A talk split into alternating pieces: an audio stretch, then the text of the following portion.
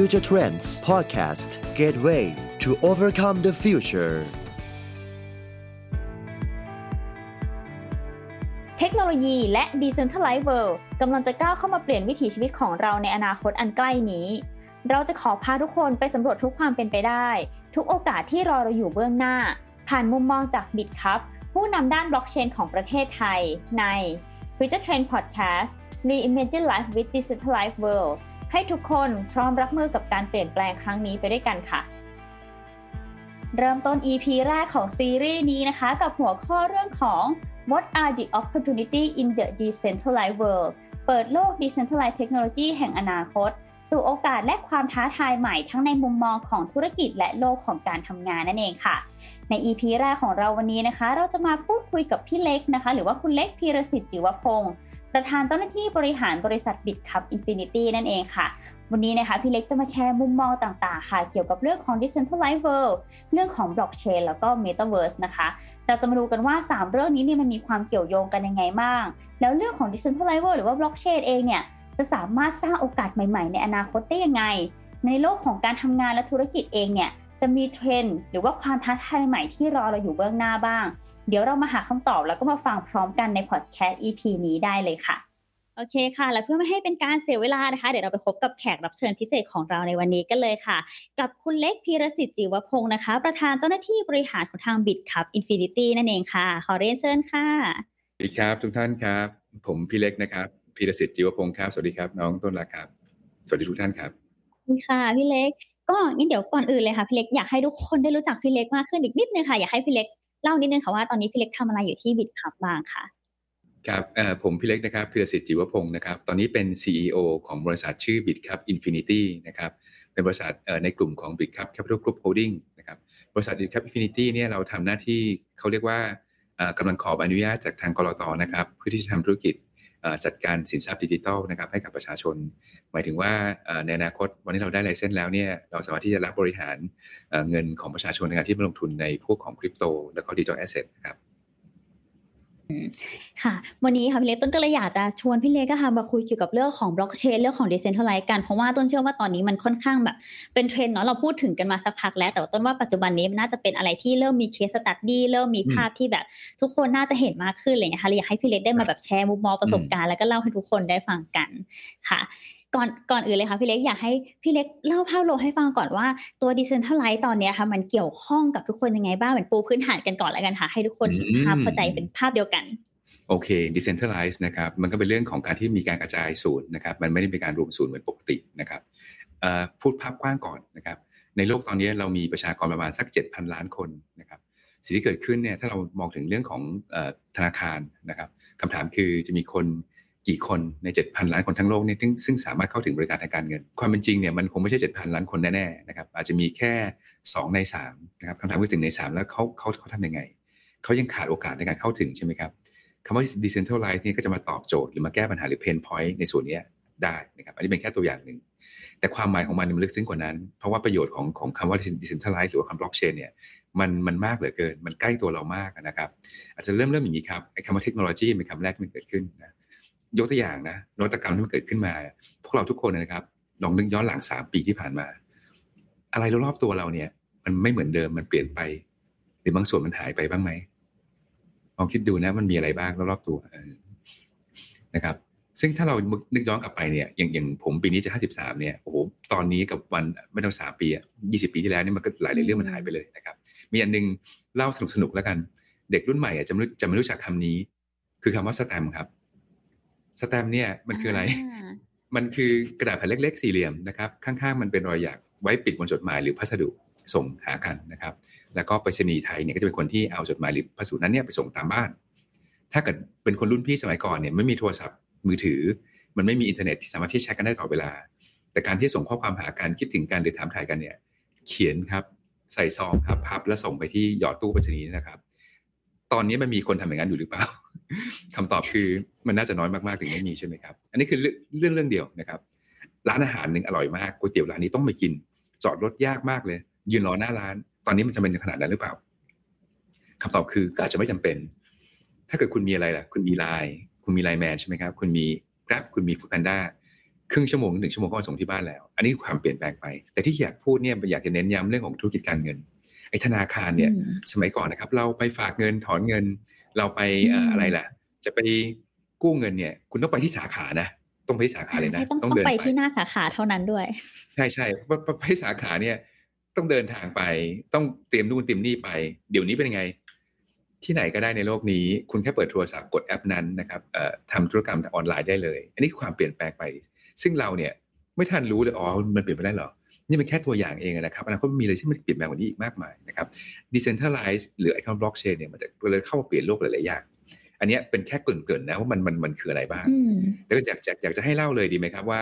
มันมีพัฒนาการเหมือนกันนะว่าไอ้เรื่องเรื่องเรื่องการที่มัน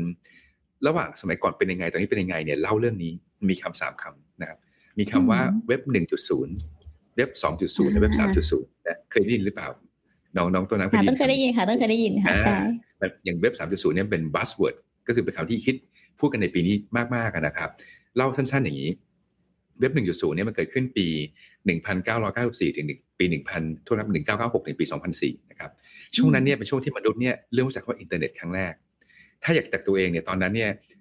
อินเทอร์เน็ตคืออะไรก็ไม่รู้นะครับ แต่รู้แต่ว่าถ้าคุณจะเข้าถึงอินเทอร์เน็ตเนี่ยไม่ใช่ว่ากดโทรศัพท์มามี Wi-Fi มี 5G เด้งมาไม่ใช่ คุณต้องโทรศัพท์เข้าไปมันเรียกว่า dial in เนี่ยไปที่ ISP คือ Internet Service Provider เหมือนกับเป็นตัวกลางก่อนแล้วเชื่อมไปถึง network ใหญ่ที่มันอยู่คุมทั่วโลกนี่อีกทีหนึ่งกดปุ่มปุ๊บเนี่ยมันเหมือนโทรศัพท์ไปต้องยกหูแล้วเนาะแล้วมีเสียงชืดมา แล้วก็ช้าเหลือเกิน ช้าแบบช้ามากกว่าจะมาแต่ละบรรทัดนี่อาจจะเป็นครึ่งนาทีนะครับนั่นคือสมัยก่อน ถามว่านั่นมันเปลี่ยนแปลงยังไง โลกกับชินเนี่ยสมมติการอ่านหนังสือพิมพ์สมัยก่อนนะตอนเช้าอะบอกให้เลยว่า เราจะมีหนังสือพิมพ์ประสงค์หน้าบ้านเราก็จะเปิดเป็นเล่มๆนะเป็นขนาดแผ่นใหญ่ๆมาเปิดมาอ๋อวันนี้มีข่าวเกิดอะไรบ้างต อนนั้นมันมีการ transform ก็คือมีการเปลี่ยนเปลี่ยนรูปแบบจากการที่คุณอ่านบนกระดาษเนี่ยบางคนบอกเอ้ยอาจจะคอมพิวเตอร์สินะแล้วแล้วกดสมัยกดไปในเว็บไซต์อ่าเป็นสำนักข่าวก็ตาม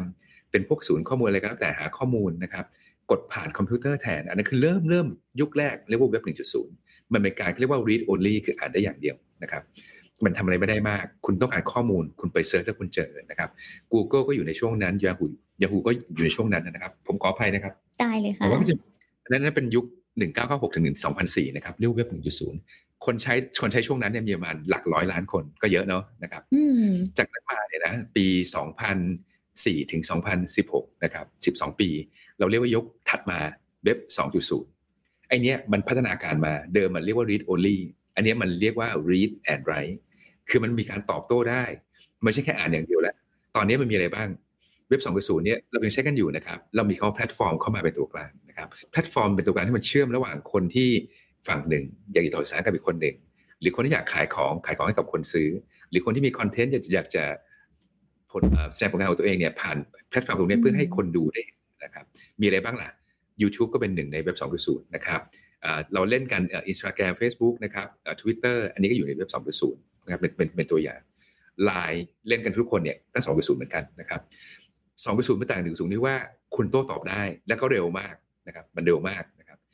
คราวนี้สิ่งที่เรากำลังพูดถึงคือเว็บ 3.0 อันนี้เป็นคำใหม่ และคนก็จะงงว่ามันคืออะไรแต่คนพูดเยอะเหลือเกินนะครับ 3.0 เนี่ยคีย์เวิร์ดมันอยู่คำว่า decentralize นี่แหละครับที่น้องพูดขึ้นมานะครับอืมโลกมันจะไม่เหมือนเดิม ไม่เหมือนเดิมในแง่ที่ว่า มันไม่ได้ทำแค่โต้ตอบแล้วนะ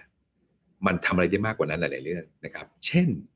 การแลกเปลี่ยนหรือส่งมูลค่าระหว่างกัน เดิมมันได้เฉพาะ information ต่อไปมันส่งมูลค่าได้นะครับ แล้วมันก็มีคำว่า blockchain มันมีคำว่า decentralize มัน apply ได้กันหลาย ๆ อย่างนะครับ เดี๋ยวเล่าในคำถามถัดไปเนี่ยมันจะมีตัวอย่างมากมายที่เกี่ยวกับเรื่องของ blockchain เกี่ยวกับเรื่องเว็บ3.0ให้ฟังครับแปลว่าพี่เลยคะแบบเนี้ยแปลว่าตัวเรื่องของบล็อกเชนความจริงยิ่งยิ่งนะตอนเนี้ยก็คือใกล้เราแบบมากๆแล้วเผลอๆมันก็แทบจะเป็นแบบ เหมือนอืมชีวิตประจำวันของเราแล้วแหละ แต่เราแค่ไม่รู้ว่ามันคือบล็อกเชนป่ะคะพี่เล็กใช่ไหมใช่ มันคือระบบที่มันมัน run หลังบ้าน ซึ่งเราไม่มีทางรู้เลย เราเราอาจจะไม่ต้องรู้ก็ได้ เรารู้แค่ว่าสิ่งที่เราจับต้องหรือเราเราได้ service เนี่ย มันทำให้ชีวิตเราดีขึ้นนะครับ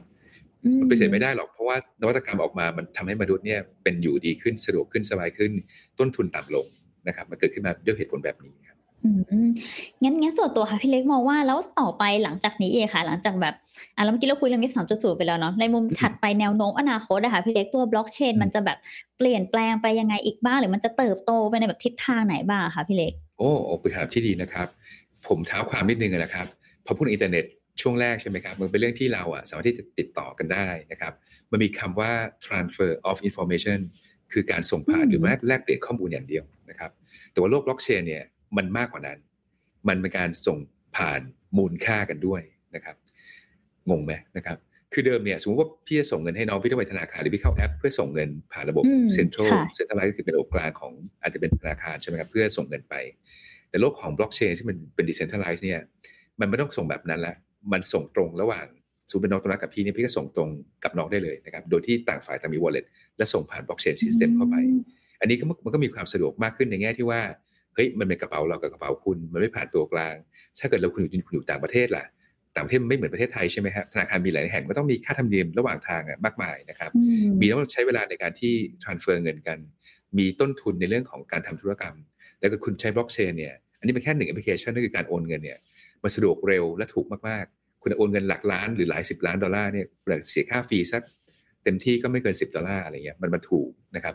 สำคัญคือ speed ด้วย สมัยก่อนโอนเงินข้ามประเทศนี่ไม่ใช่แค่วันนะมันสามวันถึงห้าวัน ตอนนี้มันใช่ใช่ค่ะมันเสี้ยววินาทีมันมาสองสามนาทีนี่ก็นานแล้วไม่เกินนั้นนะครับปลายทางก็คือรับเงินได้เลย อันนี้คือหนึ่งนวัตกรรมที่มันเกิดขึ้นแล้วมาช่วยมนุษย์ในเรื่องของความสุขสบาย อันนี้คือเรื่องของ remittance อันแรกนะครับแต่อื่นอีกมากมายที่มันจะเกิดขึ้นมานะครับเพราะฉะนั้นก็คือมันใกล้ตัวเราเกินอะจนกระทั่งเราไม่รู้ที่น้องพูดถูกแหละ พอมาถึงปุ๊บอ้าวนี่คือบล็อกเชนเลยนะครับซึ่งมันมันมันใกล้ตัวมากแอปพลิเคชันแอปพลิเคชันมันมีมากมายจริง ๆ นะครับเรื่องอื่นๆก็มีอีกเยอะอย่างที่ที่เราเราเรา imagine นะครับ พี่เล่าเรื่องอันหนึ่งให้ฟังนะครับ ว่าไอ้สามจุดศูนย์เข้ามาแล้วเนี่ย หลักการของเขาเนี่ยมันก็มีทั้งดาบสองคมมันมันมีทั้งด้านดีและด้านที่ไม่ดีไอ้ด้านที่ดีเนี่ยมันช่วยมนุษย์สุขสบายขึ้น แต่ว่าไอ้ด้านไม่ดีเนี่ยจะเกิดคำนี้ครับ คือคำว่า disruption disruption มันคือการที่เขาเรียกว่าทำลายล้างหรือว่าเปลี่ยนโฉม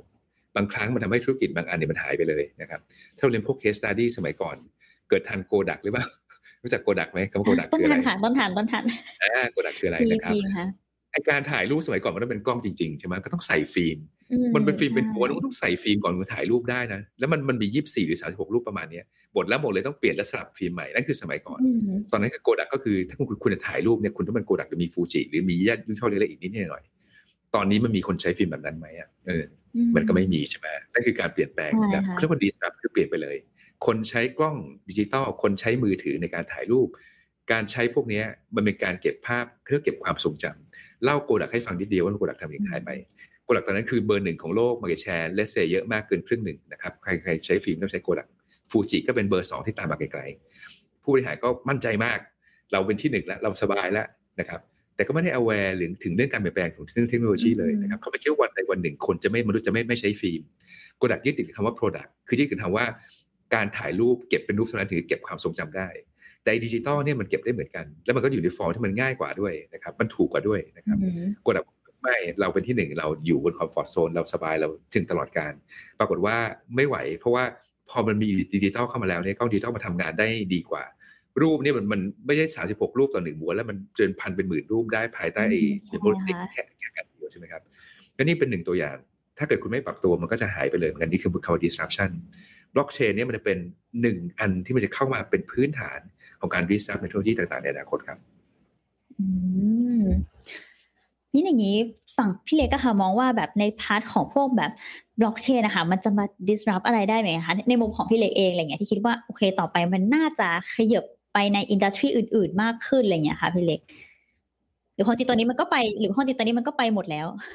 โอเคอ่ามันก็ไปหลาย ๆ อย่างเนาะอืมคือคือคือคือบล็อกเชนเนี่ย ต้องบอกว่าแรก ๆ ที่เขาเข้ามาเนี่ยครับเขาจะมาตอบโจทย์เรื่องของเกี่ยวกับเงินเป็นหลักนะครับไอ้เงินนี่ไม่ใช่เป็นการใช้จ่ายอย่างนั้นหรอกนะแต่เป็นการที่การส่งต่อมูลค่ากัน หรือว่าการลงทุนระหว่างกันนะครับเอ่อถ้าถ้าถ้าจะพูดถึงว่าแอปพลิเคชันแรกแรกของบล็อกเชนเนี่ยเราจะพูดถึงคำว่าคริปโตเคอเรนซีนะครับคนไทยเรียกคริปโตนะครับ ส่วนทางการเขาเรียกว่าสินทรัพย์ดิจิตอลหรือ digital asset นะครับซึ่งในตรงนี้เนี่ยมันอาจจะเป็นอันแรกที่มันเป็นบล็อกเชนเนี่ยที่คนที่โลกรู้จักนะครับถ้าพูดถึงไปถึงคริปโตเนี่ยคริปโตตัวแรกมันเกิดขึ้นมา โดยใช้หลักการงานของบล็อกเชนจำได้ไหมบล็อกเชนเหมือนหลักการงานมันคืออะไรอ่าใช่คือคำว่า decentralized ใช่ไหมครับการกระจายศูนย์นะครับอะยกตัวอย่างอย่างแบงก์กลับมาที่เก่าแบงก์มันอยู่ตรงกลางแบงก์เป็น middleman นะครับคนที่มีเงินก็มาฝากไว้กับแบงก์ได้ดอกเบี้ยไป คนอยากกู้เงินก็มาหาแบงก์นะครับเพื่อจะกู้ได้เงินออกไปแล้วก็จ่ายดอกเบี้ย ธนาคารก็จะเป็นตัวกลางอยู่ถูกไหมครับ แต่โลกของ decentralized มันไม่ใช่ มันคือการที่มันเป็นระบบหรือเป็นเครือข่ายหรือเป็นว่ามันเป็น infrastructure ซึ่งทำให้คนที่มีเงินกับคนที่อยากกู้เงินเนี่ยสามารถเจอเงินได้เอง สามารถเจอเงินโดยผ่านเขาเรียกว่า system หรือว่า network แล้วก็คุยกันได้ โดยที่ไม่ต้องรู้จักกัน ไม่ต้องเชื่อมั่นเชื่อใจกัน ทุกอย่างมันอยู่ในบล็อกเชนและคุมด้วยโค้ดซึ่งโค้ดมันไม่สามารถที่จะเปลี่ยนได้นะครับ นั่นคือนั่นคืออันเนี้ยมันเป็นแนวคิดที่ว่า อ๋อ center centralize ทุกอย่างเก็บไว้ที่เดียว decentralize มันเป็นตรงกันข้ามกัน มันคือมันแยกกันเก็บนะครับ ยกตัวอย่างอันหนึ่งคนยังงงมากลงบล็อกเชนผมฟังก็ยังไม่เข้าใจเลย ฟังตัวอย่างนี้หนึ่งหมู่บ้าน มีผู้ใหญ่บ้านหนึ่งคน มีมีลูกบ้านห้าคนทั้งหมดหกคนนะตผู้ใหญ่บ้านหนึ่งคนมีลูกบ้านห้าคนใช่ไหมครับสองหมู่บ้านเหมือนกันทุกอย่างองค์ประกอบหนึ่งผู้ใหญ่บ้านห้าคนเป็นลูกบ้านเหมือนกันสองหมู่บ้านนี้ทำต่างกันก็คือ หมู่บ้านแรก เก็บเครื่องสมุดบัญชีภาษาอังกฤษเรียกว่าเลเจอร์เนี่ยเก็บไว้ที่เดียวเก็บไว้เก็บไว้ที่ผู้ใหญ่บ้าน อีกหมู่บ้านหนึ่งทุกคนผู้ใหญ่บ้านหนึ่งเล่ม อีกลูกบ้านห้าคนคนละเล่มนึกออกมาเก็บมันมีหกอันอยู่ที่หกอยู่หกที่ centralize ก็คืออยู่ที่เดียว decentralize มันอยู่แยกกันนะสองประกอบสองสองวันองค์ประกอบเหมือนกัน เวลามีโจรมาโจรบอกเฮ้ยฉันอยากจะเปลี่ยนแปลงข้อมูล อยากให้เงินเนี่ยนายกอมีเงินจากร้อยบาทกลายเป็นพันบาท ถ้าหมู่บ้านที่หนึ่งโจรมาง่ายเลย มาที่หัวหน้าหมู่บ้านมาจี้คอ เปลี่ยนอยู่นี้นายกอจากร้อยเป็นพันเปลี่ยนผู้ใหญ่บ้านทำไงถูกมีจีคอต้องเปลี่ยนหนึ่งร้อยอะต้องเปลี่ยนหนึ่งร้อยของนายกอกลายเป็นหนึ่งร้อยเป็นหนึ่งพันและแก้หมดเลยเพราะว่าสูตรบัญชีมันอยู่ที่หมู่บ้านผู้ใหญ่บ้านคนเดียว แก้หมดเลย คราวนี้ก็กลายเป็นว่าความความเป็นเจ้าของความเป็นมูลค่าของของของนายกร้อยกันเป็นพันทันทีถูกต้องหมดเพราะว่าผู้ใหญ่บ้านเก็บไว้คนเดียว อันนี้คือแบบที่หนึ่งแบบที่สองเราแยกกันใช่ไหมมันเก็บไว้ทีละคนชวนมาจี้ว่าเปลี่ยนนี้เพื่อเปลี่ยนสบายเลยเปลี่ยนเปลี่ยนปุ๊บมีผลไหม ไม่มี ไม่มีพวกเปลี่ยนแค่คนเดียวหลักการบล็อกเชนมันต้องฉันทามติมันต้องเกินกึ่งหนึ่งใช่ไหมครับ โจรต้องไปสี่ในหกอะแล้วเป็นจี้เหมือนกันหมด แล้วบอกบังคับให้เปลี่ยนอ่าพอเห็นภาพใช่ไหมครับบล็อกเชนเนี่ยมันทำงานด้วยการที่มันมีคนอะไรคนเนี่ยคอยตรวจสอบความถูกต้องเรียกว่า validate หรือหรือว่าคนที่ทำเนี่ยมันเรียกว่า node นะครับ node คือเป็นเหมือนเป็นคนกลุ่มย่อยอยู่ในรอบรอบบล็อกเชนหรือว่า system แบบนี้เพื่อการทำงานเนี่ยเซ็นทรัลไลซ์มันอยู่ที่เดียว ก็คงจะมีความความอะไรอะ ประโยชน์หรืออะไรบางอย่างที่มันอยู่ที่เดียวมันก็ดี แต่โลกใหม่เราเชื่อว่าการเก็บแบบกระจายศูนย์เนี่ยมันปลอดภัยกว่า เพราะว่าพอมันเก็บหลาย ๆ ที่เนี่ยมันนั่งเปลี่ยนข้อมูลมันต้องไปโอ้โห ยากอะคุณต้องนั่งเปลี่ยนข้อมูลกึ่งหนึ่งถ้ามันมีพันคนหรือหมื่นคนหรือแสนคนแล้วมันอยู่ทั่วโลกคุณไปเปลี่ยนยังไงนะครับอันนี้คือโลกเปอร์เซ็นต์ดิเซนทัลไลซ์กับเซ็นทรัลแล้วถ้านอกจากในเชิงของพาที่เป็นพวกแบบธุรกิจหรืออะไรเงี้ยค่ะ พี่เล็ก ตัวของบล็อกเชนเองมันยังเข้าในวงการของเรื่องแบบ career เรื่องของการทำงานด้วยไหมคะมันทำให้เกิดโอกาสอะไรใหม่ๆใน part พวกนี้ด้วยไหมคะเออ มีนะ มีนะครับ คือเรื่องการทำงานนี้ก็ต้องบอกว่าพูดไงดี ความรู้ความสามารถแบบที่เรามีอยู่ปกติเนี่ย มันอาจจะไม่สามารถทำงานได้ดี หรือเขาเรียกว่า obsolete ในอนาคต เพราะเทคโนโลยีหรือว่า demand ในตลาดแรงงานมันเปลี่ยนแปลงไป ในเมื่อธุรกิจเนี่ยมันถูก transform ผมมีคำว่า transform อันหนึ่งกับคำว่า tokenize อันหนึ่งนะครับไอ้ transform หมายถึงว่าบางธุรกิจมันหายหายไปเลยอย่างเช่นยกตัวอย่างอย่างเช่นโกดักฟิล์มหรือหนังสือพิมพ์อะไรเงี้ยมันถูก disrupt ไปจริง ๆ คนในวงการนั้นตกงานไปแล้วนะครับก็ต้อง shift มาคนที่อยากขายข้อมูลก็ต้องไม่ใช่เป็นเป็นกระดาษแล้วคุณต้องเป็นออนไลน์ไปทำเป็นคอนเทนต์ไปออกเป็น YouTube อะไรเงี้ยคือเป็นเป็นทางออกในเรื่องของนวัตกรรมใหม่ๆถูกไหมครับเพื่ออาชีพเนี่ยมันจะมีมันมีการ shift มันมีการ shift ไปอยู่ในเรื่องเรื่องใหม่ เพราะฉะนั้น skill set เดิมมันไม่สามารถ apply ในอนาคตนะครับ ถ้าเรื่องงานเนี่ยพี่มองว่างานเดิมบางอย่างอาจจะอาจจะหายไปหรืออาจจะน้อยลงไปมากๆนะครับ แม้กระทั่งนะนักบัญชี อันนี้ไม่ได้พูดแช่งเลยสุดนักบัญชีเนี่ยการลงบัญชีเนี่ยเดิมมาใช้คนลงมีคอมพิวเตอร์ช่วยแล้วแต่ แต่ถ้ามี AI เข้ามาแล้วมันมันมันมีระบบอะไรบางอย่างที่ทำให้ต่อไปมันไม่ต้องการคนอีกแล้ว อันนี้เป็นหนึ่งตัวอย่างซึ่งอาจจะหายไปก็ได้นะครับ หรือแม้กระทั่งหมอ หมอตอนนี้หมอผ่าตัดหมอเป็นคนหมอมีมีชีวิตจิตใจ หมอมีมีความเครียดมีความสุขมีความทุกข์ผ่าตัดมันได้เป๊ะร้อยร้อยเปอร์เซ็นทุกครั้งในการผ่าหรือไม่ ถ้าอนาคตมันหมอเนี่ยสามารถที่จะเป็นเป็นเป็นเป็นโรบอทนะครับหรือการวินิจฉัยโรคหมอนั่งจำหนึ่งร้อยตำราหนึ่งร้อยเล่มกับ AI อ่านตำราหนึ่งพันเล่มหมอใช้เวลาอ่านประมาณสักห้าปี AI อ่านใช้เวลาอ่านสักสักครึ่งชั่วโมง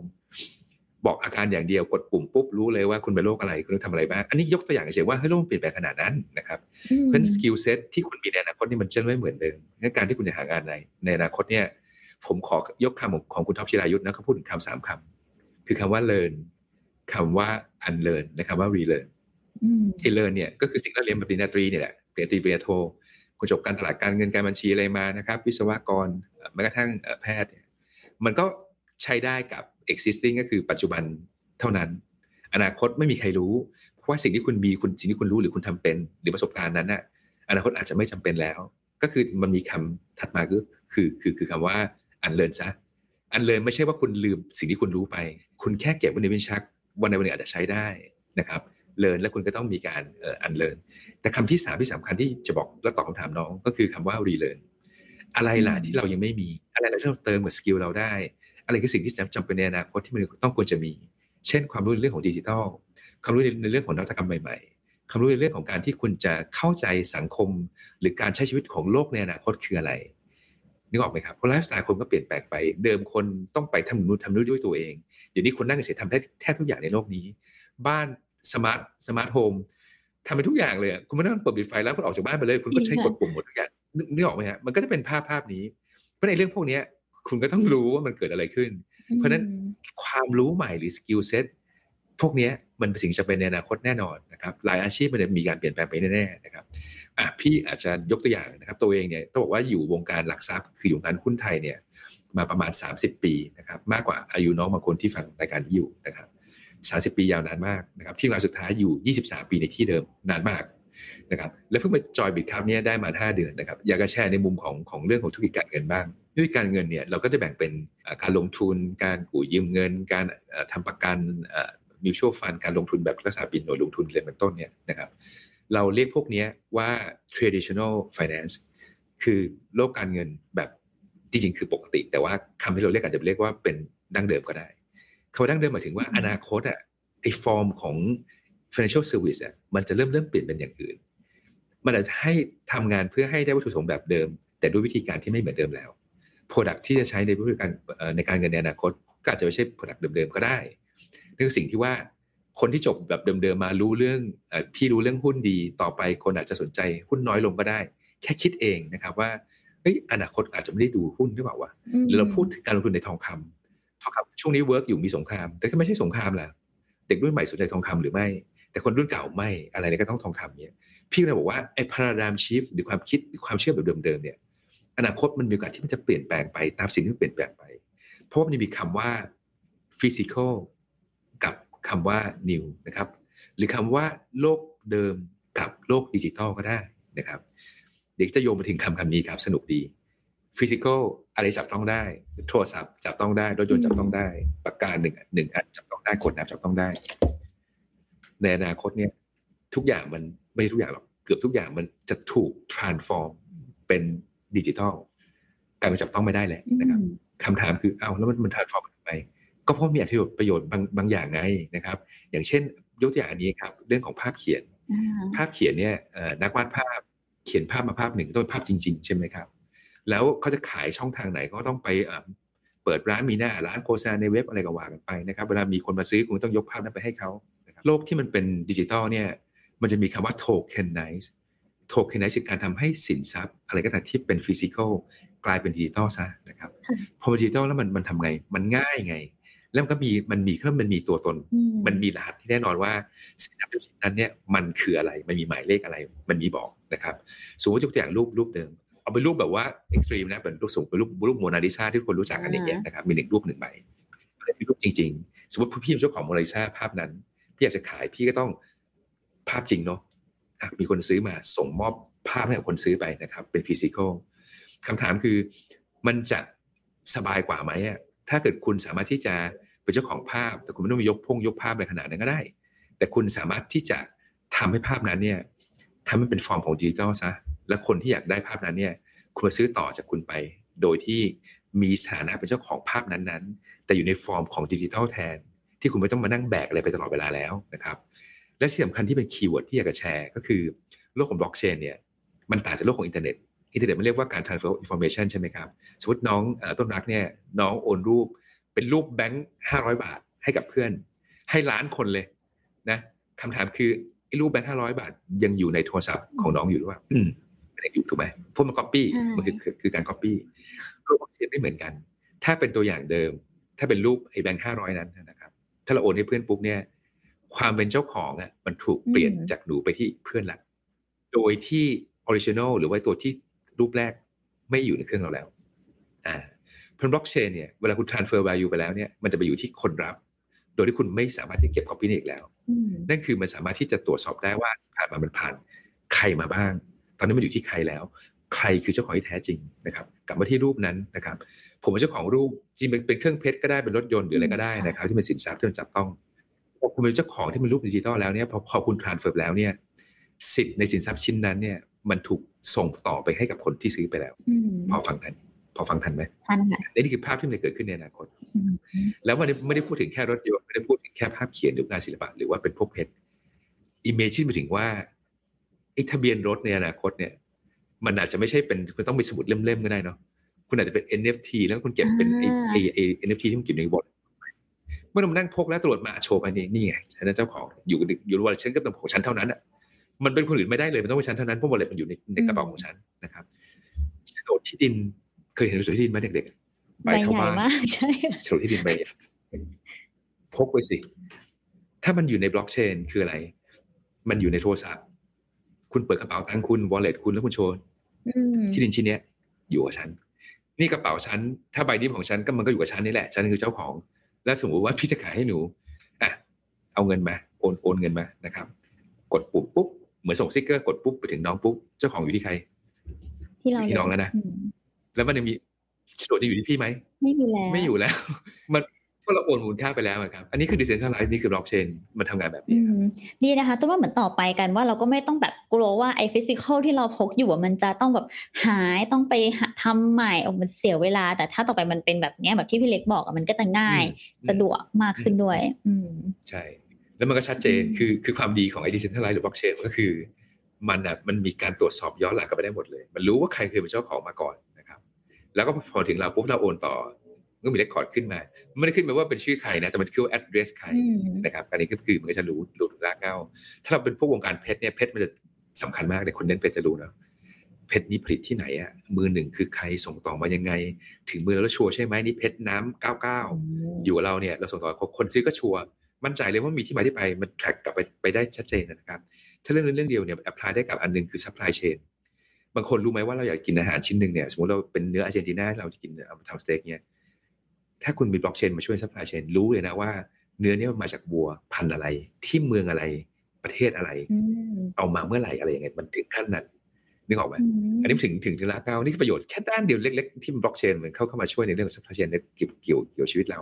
คำถามคือเรากินเนื้อชิ้นนี้โอ้มั่นใจมากมันมีที่มาที่ไปรู้แหละอันเนี้ยมาจากประเทศอาร์เจนตินาจริงๆนะครับเป็นเนื้อชั้นดีนะครับเนื้อเกรด A มาถึงแล้วใช้เวลาจากใครมาผ่านมากี่มือสบายใจอันนี่ตัวอย่างหนึ่งอืม พอดีเลยไหนๆพี่เล็กก็ยกตัวอย่างพอดีงั้นต้นอยากรู้ว่ามันมีมีมีตัวอย่างอื่นอีกไหมคะ ที่ในแบบเอาแค่ระดับในประเทศไทยก่อนก็ได้ค่ะ ที่เริ่มเอาพวกแบบบล็อกเชนมาใช้แล้วมันแบบมันเห็นผลเลยว่าเออมันมันเกิดบทบาทที่มากขึ้นจริง ๆ มันเกิดการเปลี่ยนแปลงที่แบบสร้างโอกาสใหม่ๆ มากขึ้นเลยจริงๆอะไรอย่างเงี้ยค่ะ อืมจริง ๆ มันมีหลายอย่างนะ ที่อยากพูดถึงมาให้สุดวันเนี้ยคือคำว่า NFT NFT มันก็เป็น buzzword คำหนึ่งเนอะอืมดังมาสักอาจจะสองสามปีแล้วแหละนะครับ แต่ว่ามันดังมากๆก็สักสักสี่ปีสองปีนี่เองนะครับ NFT พี่เล็กซื้อยังคะพี่เล็กซื้อบ้างหรือยังคะมี NFT แล้วมีแล้ว เดี๋ยวจะโชว์ให้เดี๋ยวมือถือนี้ซื้อมาแบบว่า floor price ตอนนี้มันสูงกว่าราคาที่พี่ซื้อมาเยอะแล้วอะไรอย่างเงี้ยครับเอ่อ NFT non fungible token นะครับ ฟังแล้วมันคืออะไรจำไม่ได้เลยจำไม่ NFT ไปก็พอนะครับค่ะคำเนี้ยมันก็คือมันเป็นฟอร์มหนึ่งของคริปโตนั่นแหละนะครับแต่ว่ามันอืมแอพพลายหรือว่ามันใช้กับสินทรัพย์ดิจิทัลที่มันเป็นของเขาเรียกว่าเป็นชิ้นเดียวในโลก มันทำซ้ำไม่ได้แล้วมันไม่เหมือนใครมันมียูนิคมันมีความลักษณะเด่นของมันนะครับ ถ้ายกตัวอย่างง่ายๆก็เหมือนกับภาพเขียนที่มันมีภาพเดียวในโลกอะไรอย่างเงี้ยอืมอันนี้เป็น NFT หรือว่าอาวุธเกมตัวละครที่เราเล่นกันอยู่ในเกม มันมีอันเดียวอะไรอย่างเงี้ยเป็นหนึ่งเดียว อันนี้เป็น NFT เหมือนกันอ่านะครับ NFT เนี่ยโอ้ถ้าเล่า NFT เนี่ยจะอยากเล่าอย่างนี้นะเพราะจะให้รู้ว่ามันทำอะไรได้บ้าง แล้วเดี๋ยวจะไปต่อยอดกันเองที่คนฟังเนี่ยว่ามันเกี่ยวกับสิ่งที่หนูทำอะไรกันบ้างนะครับ นวัตกรรมของ NFT เนี่ยต้องบอกว่า NFT มันคือสิ่งที่มันมีอันเดียวชิ้นเดียวนี่ใช่ไหมแล้วก็เป็น transform จากจากจะ transform จากฟิสิกอลเป็นดิจิตอลก็ได้ หรือ create บนดิจิตอลแต่แรกก็ได้นะครับ อันแรกก็คือพวกที่พี่บอกงานศิลปะงานของสะสมนะครับรถยนต์เพชรนะครับหรือพวกนี้สามารถที่จะเปลี่ยนนะครับมาเป็น NFT ได้นะครับ โดยที่ความเจ้าของมันอยู่ในบล็อกเชน คุณโอนเปลี่ยนมือไปได้ มีที่มาที่ไปแน่นอนนะครับ อันที่สองอันเนี้ยพี่ว่าดีคือตั๋ว ตั๋วคือ ticket นี่แหละอ่าเราดูคอนเสิร์ตนะ เรานึกภาพนะ ดูคอนเสิร์ตนะ คุณก็ไป Thai Ticketmaster whatever อืมคุณได้มากระดาษหนึ่งใบถูกไหมใช่เข้าคอนเสิร์ตปุ๊บคุณก็ให้เขาอะมาแล้วเขาก็กดปุ่มเข้ามาแล้ว ถึงก็เสร็จเล่นเสร็จทิ้งไปอืมไม่เท่ NFT เข้ามาอยู่ใน ticket ได้ยังไง การดูคอนเสิร์ตอะผมขอขออนุญาตโฆษณา Bitkub บิดเขาจะจัดอีเวนต์มากมายเกี่ยวกับเรื่องของฟุตบอลนะครับอาจจะมีศึกแดงเดือดอ่าลิเวอร์พูลแมนยูไนเต็ดที่ประเทศไทยอะไรเงี้ยตัวเองเข้าใจว่าคงไม่มีตัวกระดาษอย่างนั้นแล้วอะเราคิดว่านั่นจะเป็น NFT แหละเป็น ticket ที่เป็น NFT มันดีกว่ามากนะหนึ่งคุณไม่ต้องพกกระดาษไม่ต้องพกแล้ว คุณแค่มีไอ NFT อยู่ใน wallet ของคุณ ซึ่งของเราเป็น Bitcup Next เนี่ยนะครับ คุณก็แค่โชว์ไปว่าเนี่ยฉันหรือหรือผมเป็นเจ้าของตัว ขอเข้าสนามนะครับคำถามคือมันไม่ได้มีค่าแค่บอกว่ามันเป็นกระดาษแผ่นหนึ่งหรือแค่แค่เข้าไปชม แต่ว่ามันมีเขาเรียกว่าเมมโมรีของเราที่เราเข้าไปอยู่ในแมชนั้น FT ก็จะเป็น FT อะไรก็ได้ที่แบบเห็นแล้วมันมันทรงภาพแห่งความทรงจำความประทับใจไอ้ภาพนักฟุตบอลอะไรก็แล้วแต่ที่เป็นโลโก้หรือทีมได้หมดเลยนะครับ เราจะเก็บเอาไว้นะครับ ที่ต่อจากนี้ฟังให้ดี มันไม่ได้เก็บไว้กับเรานะเพราะว่ามันมีคนชอบแบบเรา แล้วเขาอยากได้ของของที่เรามี และเวลาเขาอยากได้ของที่เรามีเราต้องมี marketplace มีตลาดมือสอง คุณขายได้อีกนะ เผลอๆอาจจะขายได้มากกว่าราคาที่คุณซื้อมาแล้วคุณได้ดูบอลฟรีด้วยก็ได้นะครับ NFT ก็มีหลาย ๆ แบบมันก็มีตั้งแต่แบบ normal มี rare super rare อะไรเงี้ยมีหลาย ๆ เลเวลนะครับแล้วก็ไอ ticket เนี่ยก็เป็นแค่หนึ่งอันดูคอนเสิร์ตดูกีฬาต่อไปเป็น NFT ทั้งหมดเลยพี่เชื่อเป็นอย่างนั้นเนาะเพราะมันมีประโยชน์มากมายนะครับ ถัดมาก็คือเป็นเรื่องเกี่ยวกับพวกเกมที่บอกไปนะครับไอเกมเนี่ยพวกเราเล่นกันเด็กๆกันเราก็เล่นเกมกันกันเขาเรียกว่าเราจ่ายเงินเพื่อเล่นเกมถูกไหมคุณต้องจ่ายเงินเพื่อได้อาวุธ ซื้ออะไรนะอ่าเพชรอะไรอย่างเงี้ยเพื่อเพื่อได้ของมาใช่ไหมครับ แล้วก็โชว์กันในเพื่อนว่าฉันได้แต้มฉันได้เลเวลนั้นฉันสูงสุดฉันเก่งจบไอ้ play to earn ฟังให้ดีนะอืมคอนเซ็ปต์ play to earn จากสองสามปีที่ผ่านมาเนี่ย คุณไม่ได้เล่นเกมเพื่อคุณเพื่อความสนุกหรือมาโชว์เพื่อนแล้วคุณเล่นเกมเพื่อคุณจะ earn คุณได้รายได้จริง ๆ นะครับ concept ของ play to earn เนี่ยอันนี้ก็แชร์กับคนที่อาจจะยังไม่ค่อยรู้เรื่องนี้เนาะคุณเล่นเกมเพื่อให้ได้รางวัลในเกมไอ้รางวัลที่เป็นเหรียญเหรียญนั้นมันสามารถที่จะ convert เป็นเหรียญที่ขายได้และได้เงินจริง ๆ จากเกม ก็คือจ่ายตังค์เล่นเกมสมัยก่อน ตอนนี้เล่นเกมแล้วเราได้เงินนะครับ รางวัลเหรียญในเกมแปลงเป็นโทเค็นโทเค็นขายได้เป็นเงินที่ใช้ได้จริงอืมตัวละคร character อาวุธที่คุณใช้ในนั้นที่เราเรียกว่าไอเทมจะเป็นเสื้อผ้าหรือของที่มันทำให้คุณสู้ได้เก่งอะไรเงี้ยมันขายได้หมด อันนี้คือ NFT ที่มันอยู่ใน part ของ gaming นะครับอะสินค้าสินค้าแบบซุปเป็นรองเท้าแบรนด์ รองเท้าแบรนด์ดังๆอะไรเงี้ยครับเขาบอกเฮ้ยถ้าคุณมี NFT อันเนี้ยมันแอ s ซูมว่าคุณก็จะมีรองเท้าแบบเนี้ยเป็นของจริงด้วยนะ ถ้าคุณอยากจะจะจะมีการที่จะมีการเปลี่ยนเปลี่ยนมือซื้อขายกันอืมคุณก็เอาเนี้ยไปขายได้ อันนี้ก็เป็นอีกหนึ่งอันซึ่งก็เป็น NFT เหมือนกันนะครับอันนี้ตอบคำถามของน้องต้นรักว่าและในธุรกิจหรือว่าในสิ่งรอบตัวมันช่วยอะไรเราได้บ้าง พี่ยกตัวอย่างเอาตัวอย่างหนึ่งนะครับ สมมุติเป็นบาร์บีคิวพลาซ่ารู้จักใช่ไหมบาร์บีคอนค่ะครับแล้วก็มี สาขาแล้วกินเอ่อทานอาหารกันอร่อยนะครับ let's say บาร์บีคอนมีสาขาหนึ่งร้อยแห่งทั่วประเทศอืมสมมุตินะไม่มีร้อยแห่ง แต่ก็ไม่ใช่ทุกแห่งจะขายดีกันหมดทุกทุกแห่งตลอดเวลาถูกไหมครับ NFT จะเข้ามาตอบโจทย์ทางการตลาดได้เหมือนกัน โดยเราใส่ NFT เนี่ยไปเป็นกิมมิคทางด้าน marketing ได้ เช่นบอกว่าสาขาหนึ่งอยู่ไกลมากๆเลย คนน้อยทำไงถึงจะ boost traffic เข้าไปให้คนไปกินในร้านนั้นได้ อาจจะมีแคมเปญแบบนี้ครับ อะอยากได้คนเข้าไป อยากได้คนไปกินใช่ไหมอ่าบาร์บีคิวพลาซ่ายกตัวอย่างนะครับ ถ้างั้นคนเล่นเกมอะสมมติเป็นเกมชื่อ Morning Moon ซึ่งเกมจริงๆของที่ Bitkub เราเราเราอ่าเอ่อลงคุณอยากได้ rare item อันนี้ คุณจะต้องไปกินบาร์บีคิวพลาซ่าสาขานั้น เวลานั้น300บาทสมมุติ และคุณจะได้ airdrop ไอเทมที่คุณอยากได้นึกออกไหมเพราะฉะนั้นถ้าเกิดเราเล่นเกมอยู่ และไอตัวเนี้ย มันจะได้อืมได้จากวิธีการนี้เท่านั้น บางทีอะพี่ว่าเฮ้ยอยากไปว่ะ อยากไปอารมณ์เหมือนคล้ายๆกับสมัยก่อนจับโปเกมอนตัวแรกต้องไปที่ตรงนั้นอะไรอย่างเงี้ยใช่อะไรใช่ใช่คล้ายๆอย่างนั้นนะคำถามคือ ถ้าเกิดคุณอยากได้แล้วคุณไปอะร้านค้าร้านนั้นบาร์บีคิวพลาซ่าสาขานั้น วันนั้นขายของได้มากขึ้นไหมอืมน่าจะน่าจะต้องได้มากขึ้น ใช่ น่าจะน่าน่าจะน่าจะ อันนี้มันแค่เสี้ยวเดียวอะมันจะมีคิดมากมาย มากกว่านี้ก็ได้อืมเอาโดยเอาเอา NFT เนี่ยมาช่วยในเรื่องของการค้าขายในเรื่องกิจกรรมทางการตลาดนะครับ อันนี้เป็นแค่หนึ่งตัวอย่าง พี่ขอยกตัวอย่างอันหนึ่งนะครับ อันนี้ก็ถือว่าแชร์แล้วกันนะครับเอ่อ NFT ที่ที่ที่ส่วนตัวอ่านมาหลายๆเคสทั่วโลกหลายๆกิจการทำอะนะครับ อันหนึงอยากจะแชร์และพี่ว่าอันนี้เขาคิดค่อนข้างเก่งมากเทนนิสออสเตรเลียนโอเพนรู้จักกันหรือเปล่าถ้าใครตีเทนนิสมันมันเรียกว่ามีสี่สี่แกรนด์สแลมโมโมหน่อย ครั้งแรกในโลกไอ้ทั่วครั้งแรกของปีมันอยู่ที่ออสเตรเลียนโอเพนแล้วก็มาเฟรนช์โอเพนวิมเบิลดันแล้วก็ US Open จะเรียงกันสี่อันทุกปีนะครับทัวร์นาเมนต์แรกของแกรนด์แซมมันแข่งที่ออสเตรเลียนะครับ คนคิดคนจัดบอกว่าทำยังไงถึงจะให้คนที่มาดูเนี่ยมันมี engagement กับเกมการแข่งขันเทนนิสที่ออสเตรเลียนโอเพนแล้วก็เลยบอกว่าอะงั้นออสเตรเลียนโอเพนจะ NFT เป็นลูกเทนนิสสวยๆนะครับ ลูกสีออกออกออกเขียวๆเหลืองๆเนี่ย แล้วก็ทำแบบให้ศิลปินมีชื่อมาเขียนเป็นลวดลาย หรือนาดาล หรือนักที่เก่งๆเนี่ยก็แบบออกแบบอะไรเงี้ยจำไม่ได้ 400ลูกมั้งนะครับ ก็ขายขายไปเป็น NFT โดยที่ NFT นั้นเนี่ยมันได้มันได้ไอ้รูปนั้นที่เป็นลูกบอลจริง ๆ ด้วยนะครับ ไปด้วยนะครับ gimmick gimmick ที่เขาเล่นเนี่ย แปลกประหลาดมากและงงมากว่าออสเตรเลียนโอเพนเอา NFT มามาประยุกต์ได้ขนาดนี้เลยเหรอก็คือ NFT นั้นเนี่ยมัน represent หรือแสดงถึง space ในคอร์ดเทนนิสนั้นนะครับสมมติว่ามันมี 400 จุดในคอร์ดหนึ่งลูกอะมันแทนจุดจุดหนึ่งในคอร์ดนั้นๆนะครับ แล้วทุกๆแมตช์ที่ winning point มันเกิดขึ้นตรงจุดจุดไหน NFT ตรงนั้นเนี่ยมันจะได้เป็นลูกบอลในทีนี้โผล่ขึ้นมาหนึ่งหนึ่งหนึ่งหนึ่งอัน ลูกที่แพงที่สุดก็คือแมตช์สุดท้ายคือแมตช์ final จำไม่ได้ที่เป็นนาดาลเล่นกับใครหรือเฟเดอเรอร์หรือว่าจะเป็นตอนนี้ใครเบอร์หนึ่งเอ่อโยโควิชอะไรอย่างเงี้ย ไอจังหวะที่ลูกไปลงตรงจุดนั้นน่ะมันได้แต้มใหญ่เลยว่าแมตช์พอยต์มันลงกับ NFT ตรงนั้นพอดี และอีลูกนั้นลูกเดียวเนี่ยสมมติขายกันสมมตินะ พี่ไม่รู้ราคาน่าจะศูนย์จุดหนึ่งเอเธเรียมอะไรเงี้ยอาจจะขึ้นไปถึงหนึ่งร้อยทันทีเลย กลายเป็นว่าไอ้คนที่มาดูเนี่ย มี NFT มันลุ้นเกม แล้วลุ้นว่ามันตกจุดที่เราเล่นหรือเปล่า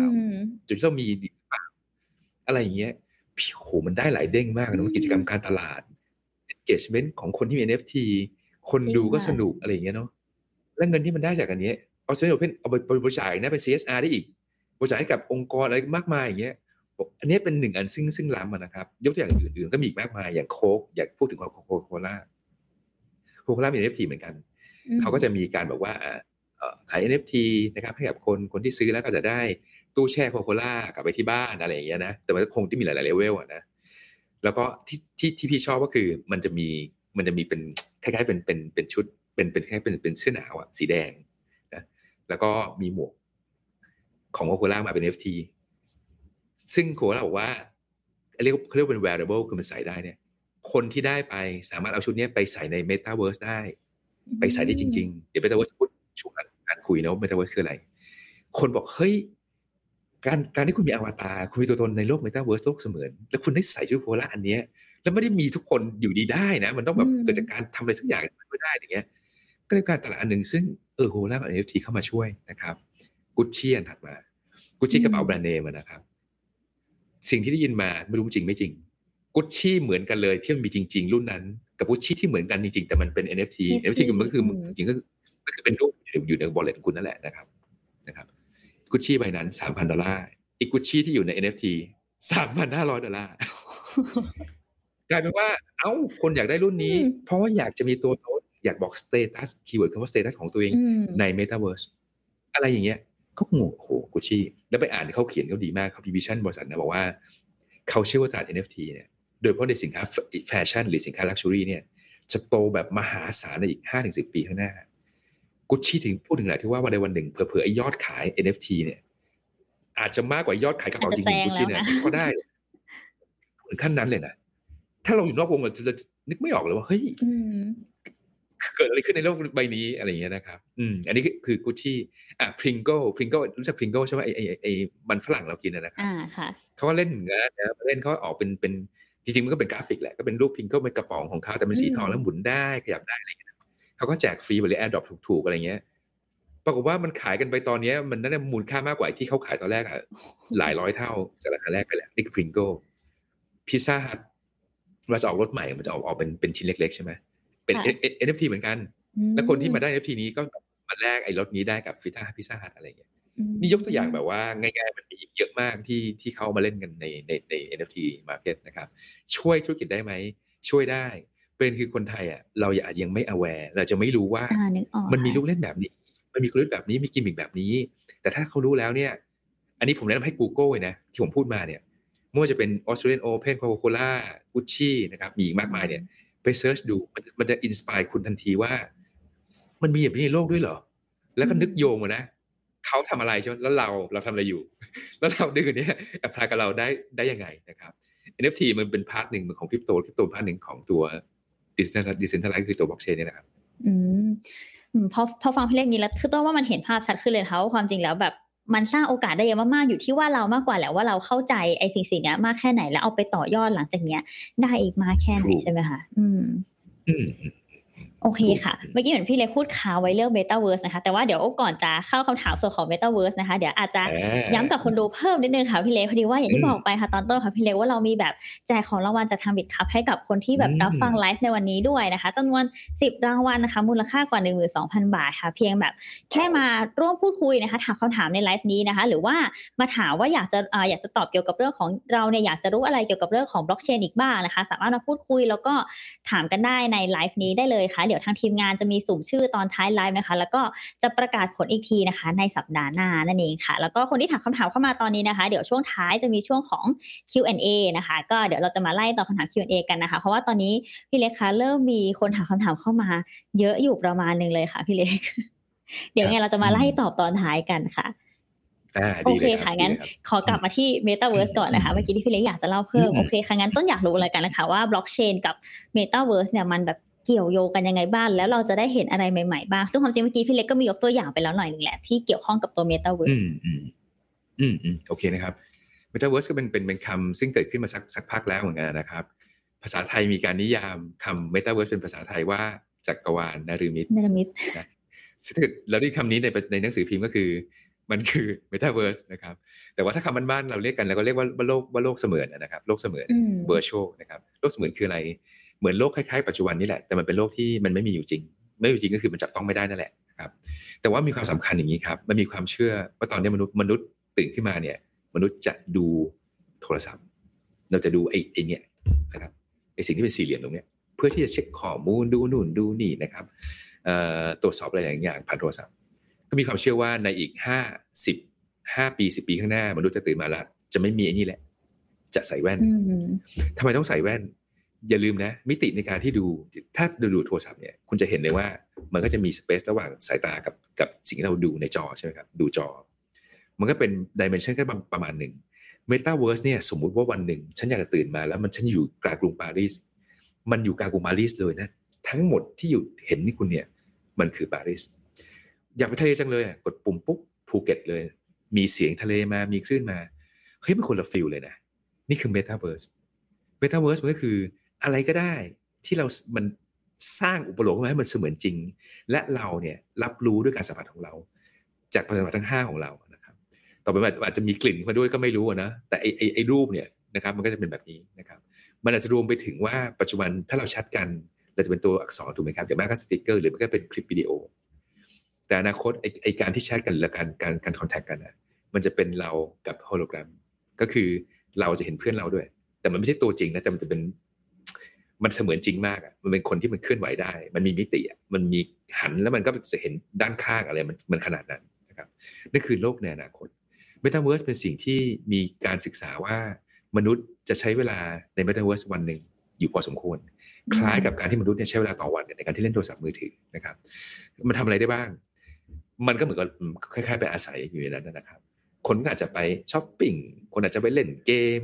คนอาจจะไปอยากซื้อสินค้าอะไรอะไรพวกนั้น คนอาจจะอยากจะไปทำธุรกรรมอะไรบางอย่างนะครับ เพราะฉะนั้นถ้าเกิดมีความเชื่อว่าโลกในอนาคตในบางเวลาของมนุษย์ประจำวันเนี่ยจะใช้เวลาในเมตาเวิร์สนั่นก็หมายถึงว่าสิ่งที่มันอยู่ในเมตาเวิร์สในอนาคต มันจะเป็นสิ่งที่มันเกิดขึ้นในชีวิตประจำวันของมนุษย์ช่วงหนึ่งอยู่แล้วนะครับ มันก็เลยเกิดเกิด project เกี่ยวกับเมตาเวิร์สขึ้นมามากมายอะยกตัวอย่างแรก Facebook เปลี่ยนชื่อไปแล้ว ทราบหรือเปล่าว่าเขาเปลี่ยนชื่อแต่เปลี่ยนชื่อเป็นอะไรพอทราบไหม Meta Meta ซักเกอร์เบิร์กก็บอกว่าเฮ้ยไม่ใช่แหละอนาคตมันไม่ใช่แบบนี้แหละมันต้องเป็นเมตาเวิร์สนะครับ บอกไม่ได้ว่าจะ work หรือไม่ work หรือ work ในอีกกี่ปีบอกไม่ได้ แต่มันคือเทรนด์ที่มันน่าจะมาแน่นะครับเมตาเวิร์สพอพูดถึงเรื่องคริปโตเล็กน้อย Bitkub เราก็เป็น exchange ซึ่งซื้อขายคริปโตนะครับ ถ้าคนเล่นเหรียญจะรู้เลยว่า เหรียญเมตาเวิร์สหลักๆสองเหรียญที่คนไทยเล่นเนี่ย มันจะเป็นเหรียญที่มันมีที่ที่ที่ในเมตาเวิร์สให้ขายนะครับ ก็คือตัวของ Sandbox นะครับก็คือเหรียญ SAND กับเหรียญชื่อ MANA ก็คือเหรียญของ Decentraland นะครับ ถ้าเกิดเป็นเป็นของของของ Sandbox เนี่ยคนที่ไปอยู่นะก็มีมากมายจำไม่ได้แล้วจะมีคนที่เป็น Big Name ซื้อที่ในแซนนะครับใน Sandbox โดยที่ใช้เหรียญแซนในการที่ซื้อที่นั้นนะครับ และที่ก็ก็แพงเนาะ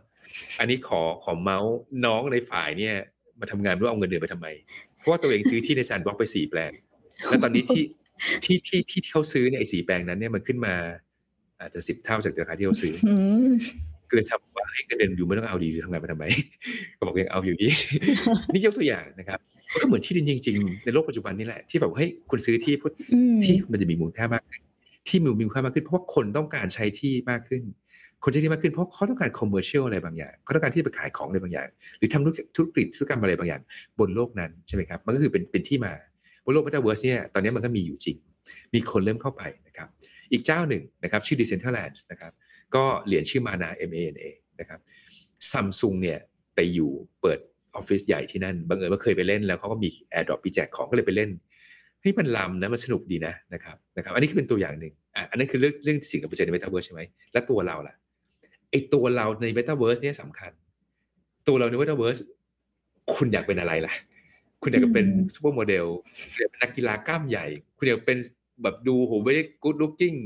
ขับรถดีใส่แบรนด์เนม คุณเป็นได้หมดเลยนะในเมตาเวิร์สซึ่งมันก็แก้ pain point กับเรื่องบางเรื่องในเรื่องของความรู้สึกของของมนุษย์ได้นึกออกไหมครับนั่นก็จะเห็นที่ว่าแบรนด์แฟชั่นอะ Gucci Prada ไปอยู่ในเมตาเวิร์สเรียบร้อยนะครับ Adidas Nike ไปอยู่ในเมตาเวิร์สเรียบร้อยแล้ว ทำไมอะเราอยู่ในโลกของเมตาเวิร์สแล้ว เราอยากใส่รองเท้ากีฬาที่แบบแบบวิ่งเราอยากจะวิ่งแล้วให้คนเพื่อนๆเราเห็นว่าเราใส่ Adidas หรือ Nike สมมุติอย่างเงี้ยนี่เขาพอ imagine ออกไหมครับแต่นี่คือเมตาเวิร์สที่มันคือโลกเสมือนในอนาคต ผมเชื่อเลยว่าวันที่เทคโนโลยีแว่นมันมาเมื่อไหร่เนี่ย คนจะใส่แว่นกันจริง ๆจำคำนี้ไว้ได้ดีนะครับจะเกิดขึ้น 5 ปีสิบปีข้างหน้าไม่สามารถตอบได้ แต่เทรนด์นี้มันมาแน่ กลับมาที่คำถามนะครับ แล้วมันเกี่ยวอะไรกันนั้น ในโลกปัจจุบันนะเวลาที่คุณ อยู่ในโลกอะ มันมีอย่างหนึ่งที่คนต้องใช้รู้ไหมคือเงิน คุณจะได้มาซึ่งสินค้าบริการอย่างไรถ้าคุณไม่มีอะไรที่ไปให้เขาหรือแลกเปลี่ยนเขาถูกไหมครับแล้วเงินมาจากไหนอะไม่ได้ว่ามันใช้แบงก์ไปใช้ไปซื้อในนั้นได้ไหมอะก็ไม่ได้ Metaverse มันจะต้องมีเงินที่มันใช้ในนั้น ขึ้นอยู่คุณอยู่ใน Metaverse อะไร แล้วเขารับรับเหรียญอะไรหรือว่าคริปโตอะไร ถ้าเกิดเป็น SAND ก็อาจจะรับ Sandbox ก็อาจจะรับเหรียญ SAND Decentraland ก็จะรับเหรียญ MANAที่ใช้จ่ายกันใน Metaverse นะนะครับ Meta ของ Facebook ก็อาจจะรับเหรียญของเขาอันนี้ก็ไม่รู้นะครับแต่คริปโตเคอเรนซีจะเริ่มมีบทบาทเข้าไปใน Metaverse แน่ๆนะครับอันนี้แค่ part part อยู่ในในแง่ของ medium of exchange ตัวการการที่ได้มาสินค้าบริการ แต่ NFT เนี่ยมันต้องมาอยู่ใน Metaverse แล้วมันจะมันจะเขาเรียกว่า support กันอย่างอย่างอย่างหลีกเลี่ยงไม่ได้แน่ๆนะครับ เพราะว่าหลายๆอย่างใน NFT เนี่ย มันมาอยู่ใน Metaverse เพราะว่าบางทีเป็นของชิ้นเดียว คุณต้องไปอยู่ในนั้นในการที่ได้มา หรือว่าก็คือจะซื้อหรือว่าจะขายในนั้นนะครับ หรือว่าไปโชว์ status ของเราในนั้น เพราะ NFT ก็เป็นอีกหนึ่งพาซึ่งต้องไปอยู่ใน Metaverse ด้วยนอกเหนือจากคริปโตเคอเรนซีที่ต้องอยู่ใน Metaverse ด้วยครับพอเห็นภาพหรือไม่อืมพอเห็นภาพค่ะพี่เล็กนึกภาพออกเพราะว่าต้องคิดว่าเดี๋ยวต่อไป Metaverse มันน่าจะเข้ามีบทบาทมากขึ้นแหละแต่ตอนนี้บางคนในเนี่ยในไทยเองอาจจะยังแบบนึกภาพไม่ออกเพราะอาจจะยังไม่ได้เกิดการแบบ ใช้งานจริง ๆ กันแบบขนาดนั้นอะไรเงี้ยใช่ไหมคะพี่เล็กก็ก็อย่างนี้ครับมันจริงๆก็อาจจะอิงไปถึงเรื่องนี้ด้วย คือเมตาเวิร์สมันคงมีมีหลายๆเมตาเวิร์สในโลกในโลกอนาคตนะครับบางทีคุณอยากใช้เวลาครึ่งชั่วโมงอยู่ในโลกนี้แล้วก็สลับไปเลยก็ได้ มันคงมีเยอะขนาดนั้นนะครับ ผมก็จะบอกว่าในในประเทศไทยเองเนี่ย ผมค่อนข้างเชื่อเลย ว่าทุกตระกูลใหญ่ ทุกบริษัทใหญ่ มุ่งหรือว่าอยากจะทำเมตาเวิร์สแน่นอน มั่นใจมากนะครับโดยที่ ecosystem ของ Metaverse เนี่ยอย่างที่บอกเขาจะเริ่มต้นด้วยกันที่เขาจะมีที่ในโลกเสมือนหรือ Metaverse ใช่ไหมครับ แต่ว่าที่นี้ก็ถูกจับจองหรือซื้อโดยบริษัทที่อยู่ในโลกปัจจุบันหรือ physical นี่แหละนะครับไปอยู่ในโลก Metaverse ด้วยนะครับอาจจะเป็นร้านขายของอาจจะเป็นสถาบันการเงิน อาจจะเป็นสนามกีฬา มันเป็นทุกอย่างที่มันอยู่ในนั้นนะครับ เพราะฉะนั้นเราให้เรา imagine ว่าถ้าเกิดโลกนี้มันมันมันมันเป็นส่วนหนึ่งของชีวิตในอนาคตแล้วอะแล้วตัวเราเนี่ย ถ้าเราอยากอยู่ตรงนั้นเนี่ยเราจะทำอะไร เราอยากทำอะไร แล้วพอเราคิดว่าเราอยากทำอะไรปุ๊บแล้วเราจะถึงจุดนั้น เราต้องเตรียมอะไร เตรียมความรู้ เตรียมทรัพยากร เตรียมเงินลงทุน เตรียมทีมงาน เตรียม product เนี่ยสิ่งที่ที่พูดทั้งหมดทั้งหมดทั้งหมดเนี่ยอยากจะเป็นการจุดประกายความคิดให้กับทุกคนที่ฟังอะครับได้นึกต่อไป ว่าถ้าเกิดมันเกิดขึ้นจริงเนี่ย เราอะจะอยู่ตรงไหนของ Metaverse นะครับแล้วส่วนตัวพี่เล็กตอนนี้ที่มี plan กับเรื่อง Metaverse สำหรับของตัวพี่เล็กเองไงบ้างคะอันนี้อยากฟังชวนคุยค่ะโอ้โอเคอันอันนี้ก็อย่างที่บอกเนาะคุณอยากเป็นอะไรใน Metaverse ล่ะบางคนอาจจะอยากเป็นอะไรที่ไม่ได้เป็นตัวตนจริง ๆ นะครับ อยากจะถ้าผู้หญิงอาจจะเป็นโอ้แล้วแต่คนที่กู very good looking ใช้ของ brand name ผมสวยขับรถหรูอะไรอย่างเงี้ยนึกออกไหมมันคือ status มันคือมันคือความสุขทางใจของคุณ ที่คุณไม่สามารถไปในโลกจริงหรือเป็นเป็นโลก ในความจริงมันเกิดขึ้นได้ยากอะไรเงี้ยที่คุณอยู่ในเบทเวิร์สคุณ show off ได้เต็มที่ใช่ไหมครับ อันนี้ก็เป็นเรื่องหนึ่ง ถ้าเป็นตัวเองนะตัวก็อาจจะอาจจะมองในแง่อาจจะเป็นเด็กสายการเงินมา อาจจะมองว่าเฮ้ยอะไรที่มันลงทุนแล้วมันได้เงินในอนาคตอะไรเงี้ยครับ เช่น rare item บางอย่างอยู่ในิเมทัลเวิร์สแล้วมันมี limit supply วันหนึ่งเราซื้อไปแล้ววันใดวันหนึ่ง มีคนต้องการมากของมันเท่าเดิม demand เพิ่มขึ้นราคาสูงขึ้นอะไรเงี้ย ก็อาจจะเล็งของพวกนั้นนะครับ ถ้าเกิดเป็นรองรองเท้ากีฬาอาจจะเป็นเล็ง อาดิดาสไนกี้ไหมนะครับหรือของ brand name ถ้าคุณเชื่อว่ากุชชี่หรือแม้กระทั่งวันหนึ่งอาจจะเป็นแอร์เมสเข้ามาจริง ๆอะแบรนด์อย่างนั้นถ้ามาเมื่อไหร่นะโอ้โหไม่รู้จะ imagine ยังไงอะส่วนตัวรู้สึกว่าไม่แน่ใจว่าวันเดียวใน NFT ไอ้ใบนั้นของ Hermes มันจะแพงกว่า Hermes จริงๆหรือเปล่าไม่แน่ใจเลยนะมันเกิดขึ้นได้หมดเพราะอะไรรู้ไหม มันเล่นในความชอบความหลงไหลของคน ใช่ใช่ซึ่งไอ้ความหลงไหลของคนเนี่ยมันประเมินมูลค่าเป็นเงินไม่ได้ มันคือ passion นะเนาะเออ มันคือ passion มันคือ obsession ของคน ประเมินไม่ได้ บ้าซื้ออะมีเงินบ้าซื้ออะเอออยากจะมีตัวตนอยากจะอยากจะมี status แบบนั้นในในโลกเมตาเวิร์สอะไรอย่างเงี้ยครับเพื่อนตัวเองถ้าไปอยู่ตรงนั้นก็อาจจะมองในแง่ที่ว่าอยากได้ของ NFT ใน Metaverse แล้วก็คิดว่ามันน่าจะราคาสูงขึ้น หรือ เราอยากจะอยู่ในโลก Metaverse แบบไหนล่ะเลยมีรถสปอร์ตไหมหรืออะไรอย่างเงี้ยก็อาจจะมองมองมองแบบนั้น หรือถ้ามองอีกด้านในแง่ในแง่การทำธุรกิจจริง ๆ เอ๊ะในอนาคตมันมันต้องการอะไรบ้างมันต้องการสมมุตินะมันต้องการบริการในการเงินไหมอะเขาต้องการซื้อประกันไหมเขาต้องการที่จะลงทุนไหมคุณมีผลลัพธ์อะไรไปขายใน Metaverse ไหมพี่อาจจะคิดในมุมแบบนี้นะครับพูดเรื่องนี้เป็นเรื่องหาหาเรื่องหนึ่งมันมีคดีความ harass คือลวนลามกันใน Metaverse ด้วยนะ เคยดูเรื่องนี้ไหม อุ้ยอันนี้ไม่รู้เลยค่ะพี่เล็กพอจะแชร์ได้ไหมคะน่ากลัวเหมือนกันมันมันเป็นเรื่องเรื่องจริงนะไม่ได้เป็นลวนลามตัวตนจริงๆของคนที่อยู่โลกจริงๆนะลวนลามตัวตนคุณคุณที่อยู่ใน Metaverse ก็เลยต้องมีออกกฎหมายมาว่า ห้ามลวนลาม ห้ามอะไรอย่างเงี้ย มันเป็นเรื่องเป็นราวขนาดนั้นนะเพราะนั้นมันก็เออฟังดูมันก็ก็สนุกดีนะครับ มันก็ไกลตัวนะแต่ว่าก็อิมเมจินนะครับ สิ่งที่อยากจะแชร์ คือพูดเพื่อให้ให้เห็นภาพอะคุณเชื่อไม่เชื่อเอาไม่เอาเนี้ยแล้วแต่ว่าคุณจะคิดยังไง แต่ให้คุณคิดว่าถ้าวันหนึ่งมันใช่อะแล้วคุณจะอยู่ตรงไหนของ Metaverse อันนี้คือ keyword คุณจะ earn money ยังไง คุณทำธุรกิจยังไง คุณอยู่ในนั้นแบบไหน คุณต้องคิดตั้งแต่ตอนเนี้ยนะครับ ผมเชื่อเรื่องของการที่เป็น early adopter มันมีความเสี่ยงก็จริง แต่ถ้ามันเทรนด์มันใช่อะมันไม่มันไม่มีข้อเสียเลยถ้าคุณคิดไปก่อนคนอื่นนะครับผมฝาก quote อันหนึ่งซึ่งอาจจะแชร์ตรงนี้เลยก็คือ อย่ากลัวในการที่คิดต่างจากคนอื่น อย่ากลัวในเรื่องของการเปลี่ยนแปลง ตอบประโยคที่สามเองว่า เพราะว่ามันจะมาหาคุณแน่นอน ไม่เร็วก็ช้าในอนาคตคุณต้องมี mindset ที่เปิดครับเห็นด้วยเลยค่ะ ทีนี้ค่ะพี่เล็กเรารู้ในมุมของพวกแบบธุรกิจแล้วเนาะในเชิงของแบบการทำ marketing ต่างๆอะไรเงี้ยค่ะ แต่ทีนี้ถ้าเป็นในเชิงของ การทำงานบ้างอะค่ะพี่เล็กในเชิงของ skill ในเชิงของอะไรเงี้ยบล็อกเชนมันจะมาขยายให้เราแบบต้องมี skill หรือต้องมีความรู้อะไรพวกเนี้ยเพิ่มมากขึ้นไหมคะเราพี่เล็กมองว่าแบบ skill หรือ knowledge แบบไหนในฝั่งของบล็อกเชนที่แบบเออหลังจากนี้เราควรจะต้องแบบศึกษาเลยเราควรจะต้องมีแล้วนะอะไรเงี้ยค่ะ โอ้อันนี้ดีมากเลยครับ เพราะว่าเพราะว่าคือคือส่วนตัวเนี้ยแอบห่วงพวกพี่เลยบอกว่ามันจะมีการ shift shift ของเขาเรียกว่า traditional ก็คืออาชีพปัจจุบันเนี่ยไปสู่ ดิจิตอลเพราะฉะนั้นมันจะมีงานบางอย่างหายไปหรือน้อยลง กับงานบางอย่างที่มันจะมี demand มากขึ้นภาษาในโลกในอนาคตใช่ไหมครับ เพราะฉะนั้นก็อาจจะพูดเป็นภาพรวมก่อนนะครับว่าเขาเรียกว่า digital knowledge เนี่ยคือสิ่งที่คุณจะต้องมี ผมแนะนำให้มี พูดอีกครั้งคุณเชื่อไม่เชื่อเอาไม่เอา อันนั้นไม่เป็นไร แต่ถ้าคุณคุณรู้ไว้เนี่ย คุณจะรู้ว่าอะไรมันกำลังจะเกิดขึ้นในอนาคต อันนี้อาจจะเป็นสิ่งหนึ่งซึ่งต้องรู้ก็คือไอ้คำว่า digital knowledge นะครับ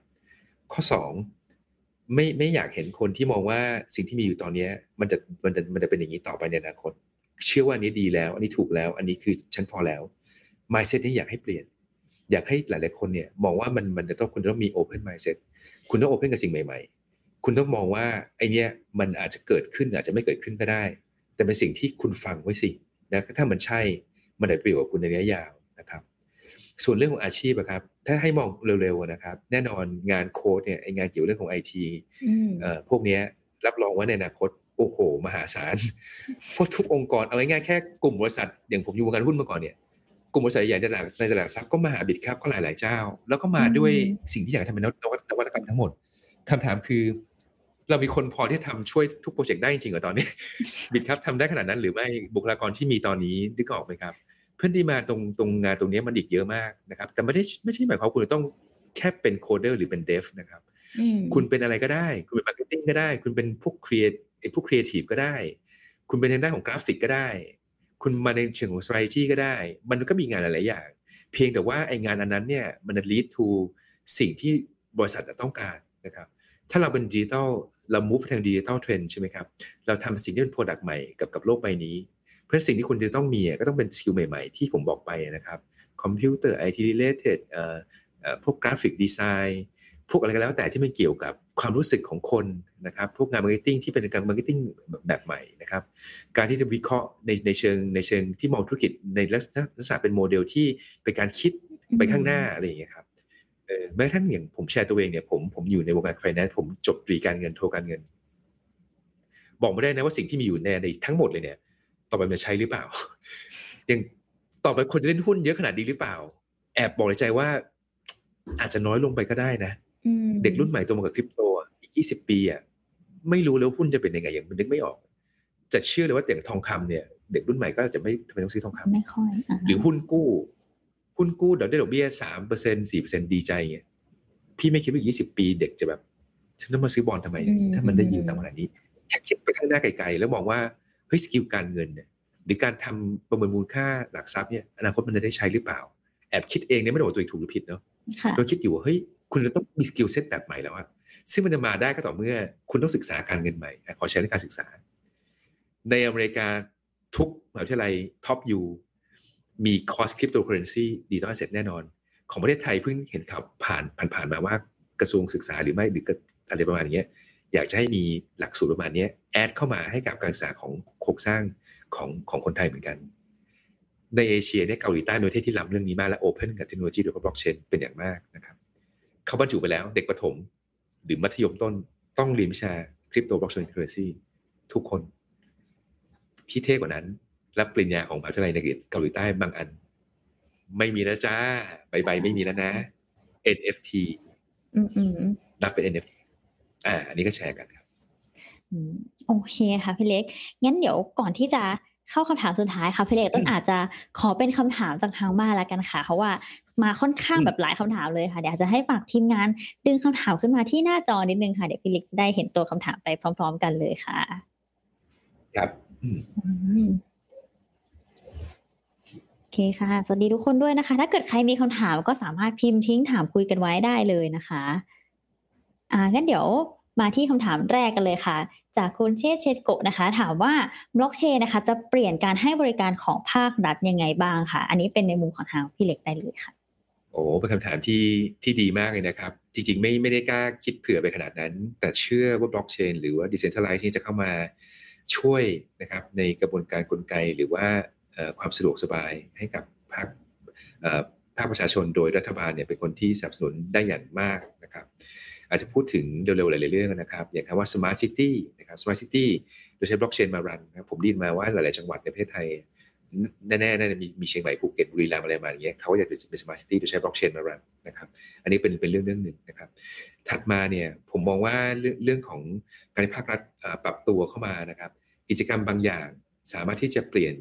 การใช้วิธีการเดิมๆเนี่ยมาใช้บล็อกเชนนะครับ อย่างที่ยกตัวอย่างไป ผมผมอันนี้ไม่รู้เกิดขึ้นจริงหรือไม่หรือเมื่อไหร่นะครับ อย่างเช่นโฉนดที่ดินอย่างเงี้ยครับ อนาคตถ้าใช้บล็อกเชนแล้วอะมันก็จะต้องไม่มีแผ่นกระดาษนั้นแล้วครับ ก็จะเป็นการที่เราเป็นเจ้าของที่ดินนั้นอยู่ใน wallet ของเรา โดยที่ชิ้นของที่ดินนั้นมันเป็น NFT ไปแล้วนะครับ ทะเบียนรถไม่ต้องไปนั่งต่อก็ได้ ถ้าเกิดคุณมี NFT แล้วอยู่ใน wallet คุณและทำธุรกรรมทุกอย่างผ่านในโทรศัพท์นะครับ เช่นเดียวกับบัตรประชาชน เช่นเดียวกับแบบคีสามารถที่จะไม่ต้องมาเป็นกระดังกระดาษอะไรแล้วนะครับถ้ามันอยู่รูปของบล็อกเชนแล้วเนี่ยต้องเชื่อของบล็อกเชนเนี่ยเรามีมีความรู้สึกพอเป็น decentralized แล้วเนี่ยมันกระจายศูนย์ มันมีการตรวจสอบถูกต้องแบบว่าจากคนหลายคนนะครับเพราะนั้นความปลอดภัย ถ้าคนที่เชื่อในระบบนี้ก็จะเชื่อว่ามันมันปลอดภัยสูงมากอยู่แล้วนะครับ ถัดมาครับก็คือเรื่องของเอาเอามาใช้ในแง่ของการที่มาช่วยสังคมได้เหมือนกันนะครับ ผมเห็นหลายๆโปรเจกต์เนี่ยช่วยเรื่องการรีไซเคิลเพื่อลดโลกร้อนเนี่ยโดยการที่สนับสนุนให้คนทิ้งพลาสติก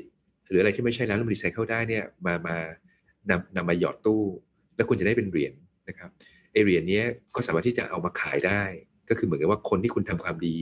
ช่วยโลกร้อนนะครับลดการใช้ขยะลดปริมาณขยะนะครับ พวกนี้ก็จะได้ประโยชน์ด้วยนะครับเป็นการ incentivize เขาให้เขามาใช้บล็อกเชนเทคโนโลยีที่มาช่วยกันภาวะมลพิษให้กับประเทศได้เหมือนกันนะครับเลยไปถึงเรื่องอันนี้ด้วยนะครับเรื่องของโรงงานที่ปล่อยควันพิษนะครับ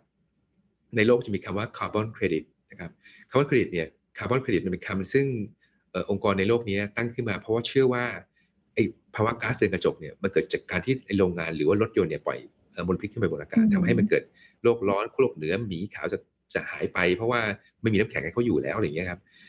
ก็เลยมีการที่ทำให้บริษัทใดที่มันสามารถที่เขาสามารถที่จะโชว์ได้ว่า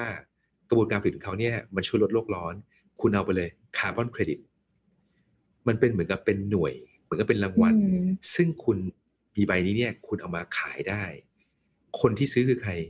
คนที่ซื้อคือคนที่ปล่อยไอ้ควันดำๆไปเยอะๆแล้วคุณถูกประนามจากสังคมว่าคุณอะสร้างมลพิษให้กับโลกอะ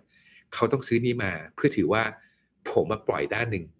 แต่ผมก็ซื้อสนับสนุนคนที่เขาช่วยลดโลกร้อนเหมือนกันคำว่าผลิตนี้ก็สามารถที่จะเป็นหนึ่งในสิ่งที่รัฐบาลนำมาช่วยได้ encourage ให้คนที่ใช้พลังงานสะอาดเนี่ยมาช่วยลดพวกภาวะมลพิษได้ อันนี้ก็เป็นบล็อกเชนเหมือนกันนะครับ พูดเลยไปถึงเรื่องของการการโหวตการเลือกตั้งด้วยนะครับบล็อกเชนก็จะมาช่วยในมุมนั้นด้วย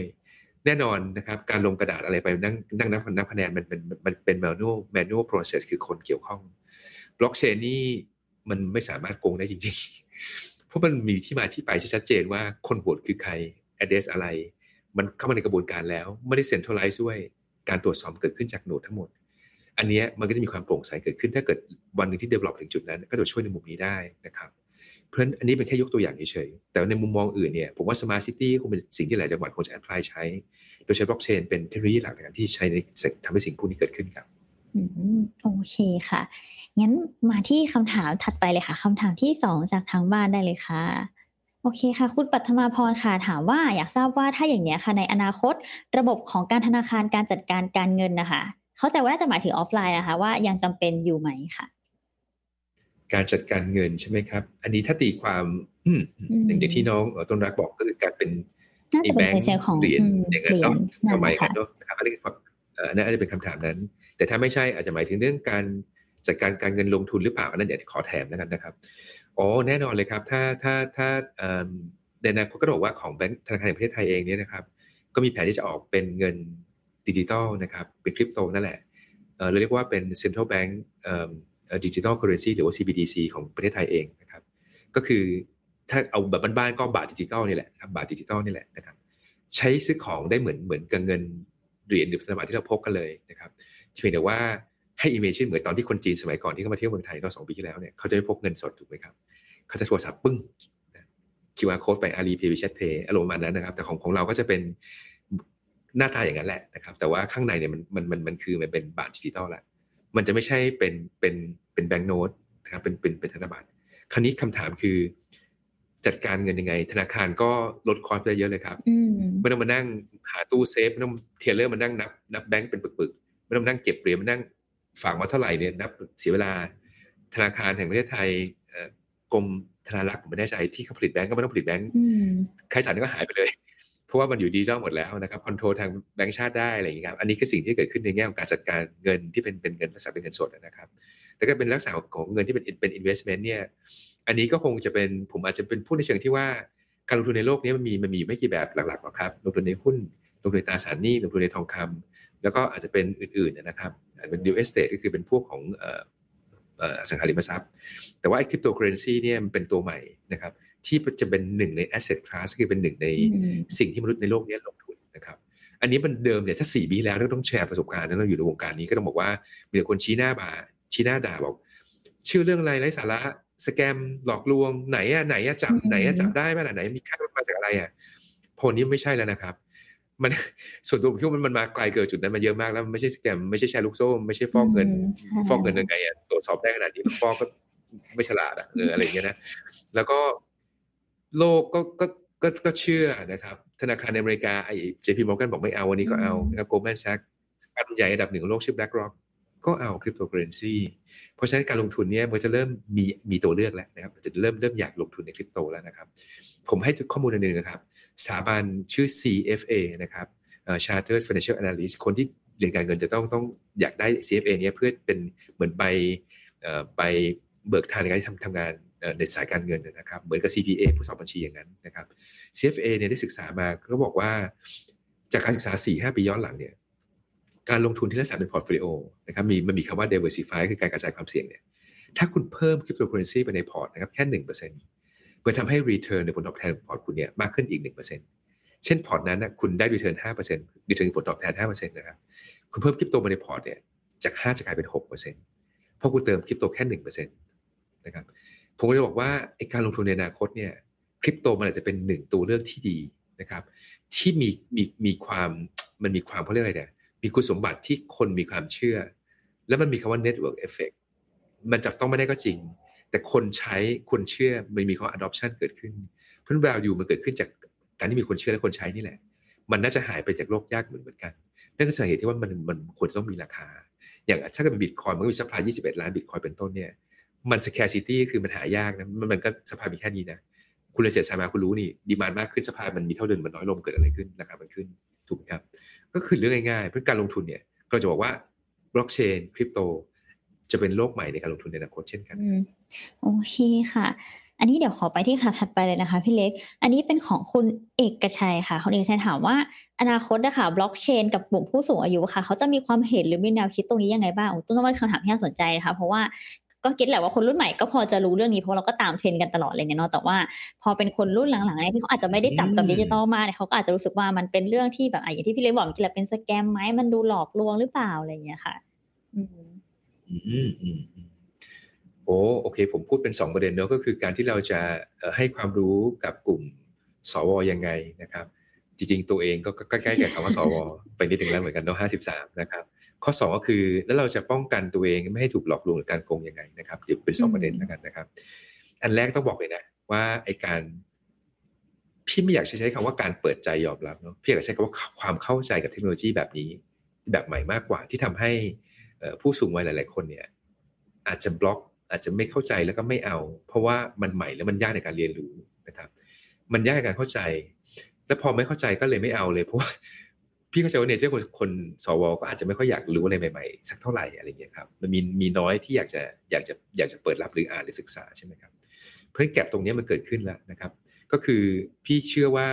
มันมันมันยากในการที่จะ educate ยากที่จะให้ความเข้าใจ แต่เชื่อเหมือนกันว่าวันในวันหนึ่งอะพอมันเริ่มใกล้ตัวกว่านี้จะมีผู้ใหญ่หลาย ๆ คนเนี่ยเริ่มเปิดใจและเริ่มเริ่มฟังอาจจะยอมรับได้มากขึ้นนะครับ เพราะหน้าที่ของเราเนี่ยที่อยู่ในในในส่วนที่อาจจะเป็น รุ่นรุ่นยาวหน่อยหรือรุ่นกลางๆคนอย่างพี่อย่างเงี้ยครับ ถ้าเรามีโอกาสเนี่ยเราอาจจะไปแชร์ในในในเชิงของเทคโนโลยี ความเปลี่ยนไปในโลกให้ผู้ใหญ่เนี่ยได้รับทราบ แต่ไม่ต้องบอกว่ามันคืออะไรสัทีเดียว แต่บอกแค่ประโยชน์ของมัน และก็แค่บอกเทรนด์ว่ามันอาจจะมา เพื่อให้ผู้ใหญ่ได้เข้าใจว่ามันคืออะไรคร่าวๆและมันกำลังจะมาทำอะไรกับเราเนี่ย keyword คือมันจะทำอะไรเราโลกโลกของเขาเนี่ยเขาจะเปลี่ยนยังไงโทรศัพท์กดเป็นไม่ได้สมาร์ทโฟนเดี๋ยวนี้กดเป็นกันหมดถูกไหมล่ะ ก็เรียนรู้ใหม่กันทั้งนั้นแหละนะครับ ผู้ใหญ่นะครับเพราะฉะนั้นผมคิดว่าไอการ educate ให้ท่านท่านทราบเนี่ย อาจจะเป็น key ที่ทำให้ท่านเนี่ยมีความเข้าใจเรื่องนี้ โดยมองว่ามันเป็นสิ่งรอบตัวมันใกล้ตัวนะแล้วก็มีประโยชน์มีประโยชน์อย่างไรบ้างนะครับ ข้อ2เนี่ยน่าห่วงจริงไปขึ้นเวทีกับมหาวิทยาลัยแห่งหนึ่ง แล้วแบบบนเวทีนั้นมีทั้งคณะกรรมการกลตมีทั้งปปง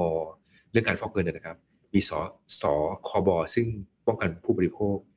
โอ้โห แล้วก็แชร์เรื่องมาที่พี่ฟังแล้วพี่ตกใจมากดูไหมว่าทุกวันเนี่ยมีเคสไปที่สคบเนี่ย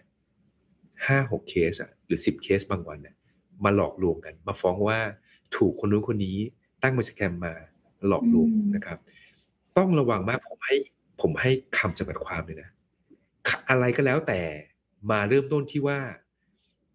ผลตอบแทนสูง รับประกันนะแล้วก็พูดถึงว่าชื่อถือได้อะไรอย่างเงี้ยนะร้อยทั้งร้อยโกงแน่นอน ไม่มีทาง ไม่มีทางเลย ไม่มีการลงทุนอะไรที่รับประกันได้แน่ยี่สิบเปอร์เซ็นต่อเดือน อะไรขนาดนั้นนะครับ แล้วก็สิ่งเกิดขึ้นก็คือเขาใช้เขาใช้ไม่ได้ใช้พวกบิตคอยนะบางทีก็แล้วแต่เป็นทองบางเป็นนู่นนี่มันปลกได้หมดอะแต่เขาจะดึงดึงความ ไม่อยากใช้คำว่าดึงความโลภดึงดึงดึงความที่ทำให้เราแบบเชื่อถือใช่ไหมคะ ดึงดูดเราประมาณนั้นนะคะดึงดูดใจดึงดูดใจ อะไรกันดึงดูดใจเออล่อแล้วคนไทยก็ชอบเสียงไงใช่ค่ะ คนไทยนี่อย่าพูดเรื่องเสียงชอบเลยลอตเตอรี่หรืออย่าพูดเรื่องคนไทยเด็ดขาดเรื่องเรื่องเสียงนี่เอา เอามาล่อนี่ครับผลตอบแทนดีรับประกันอะไรอย่างเงี้ยหลอกลวงแน่นอน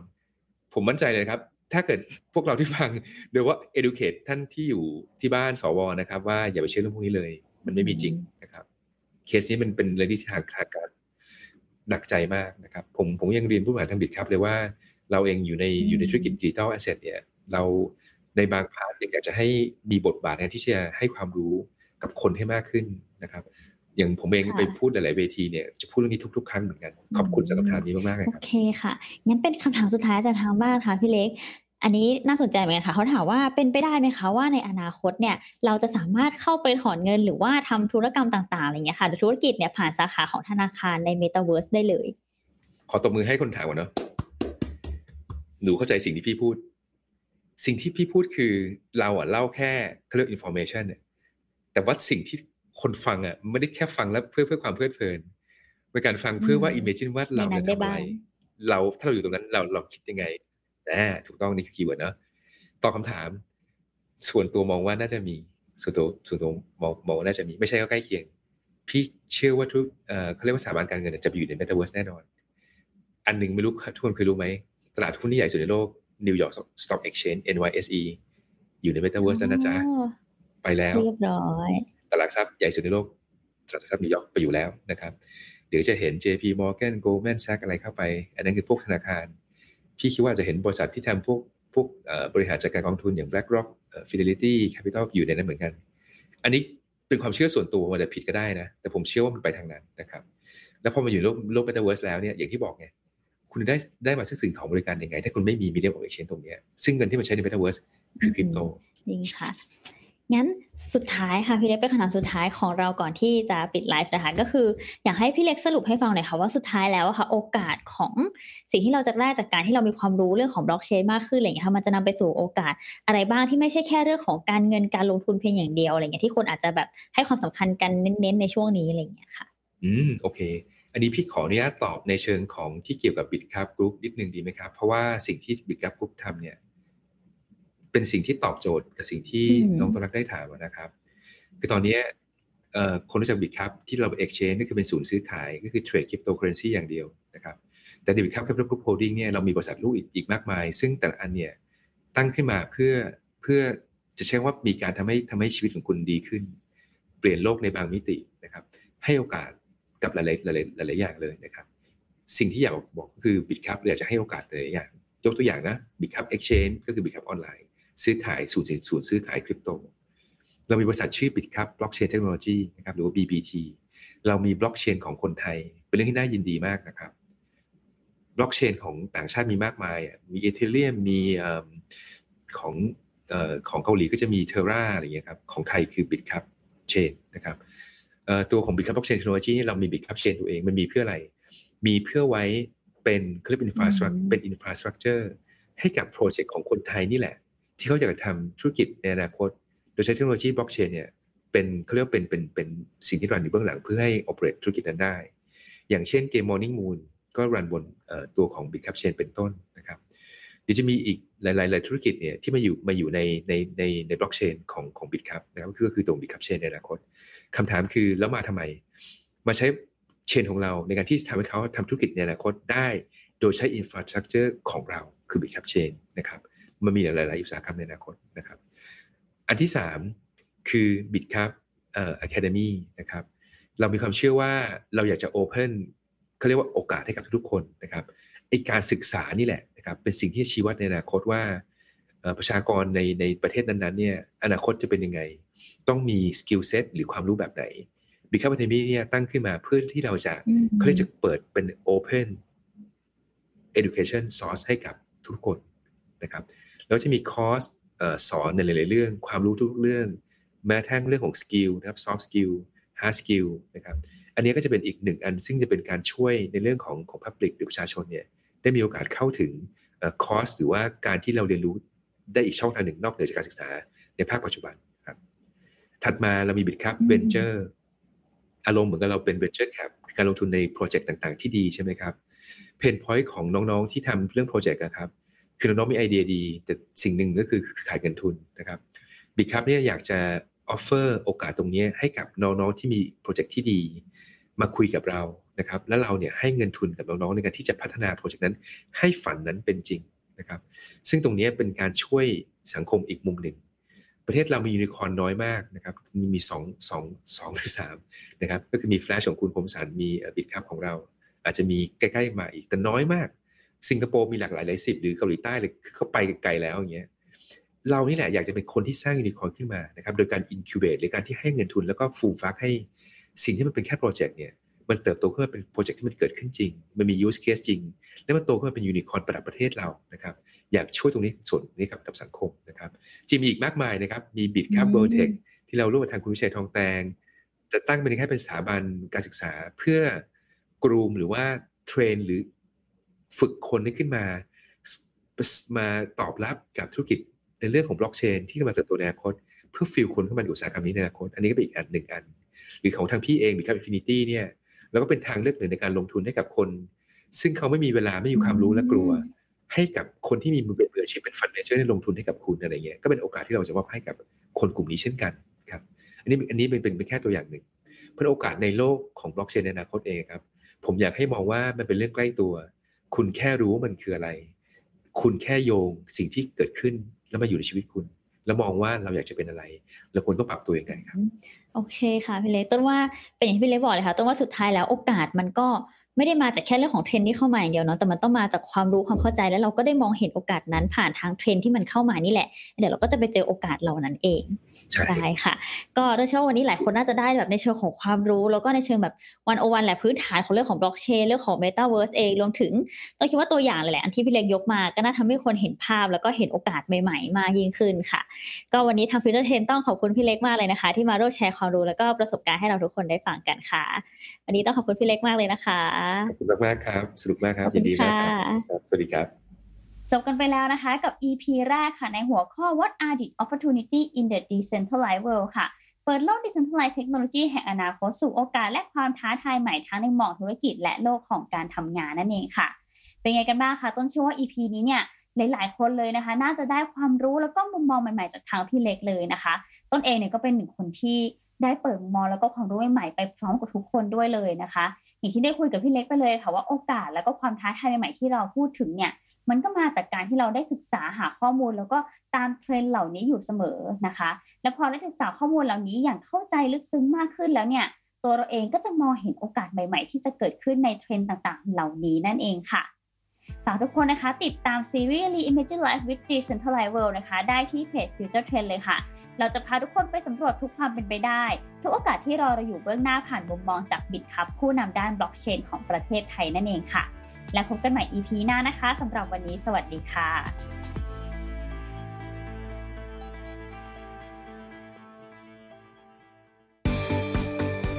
Future Trends Podcast Gateway to overcome the future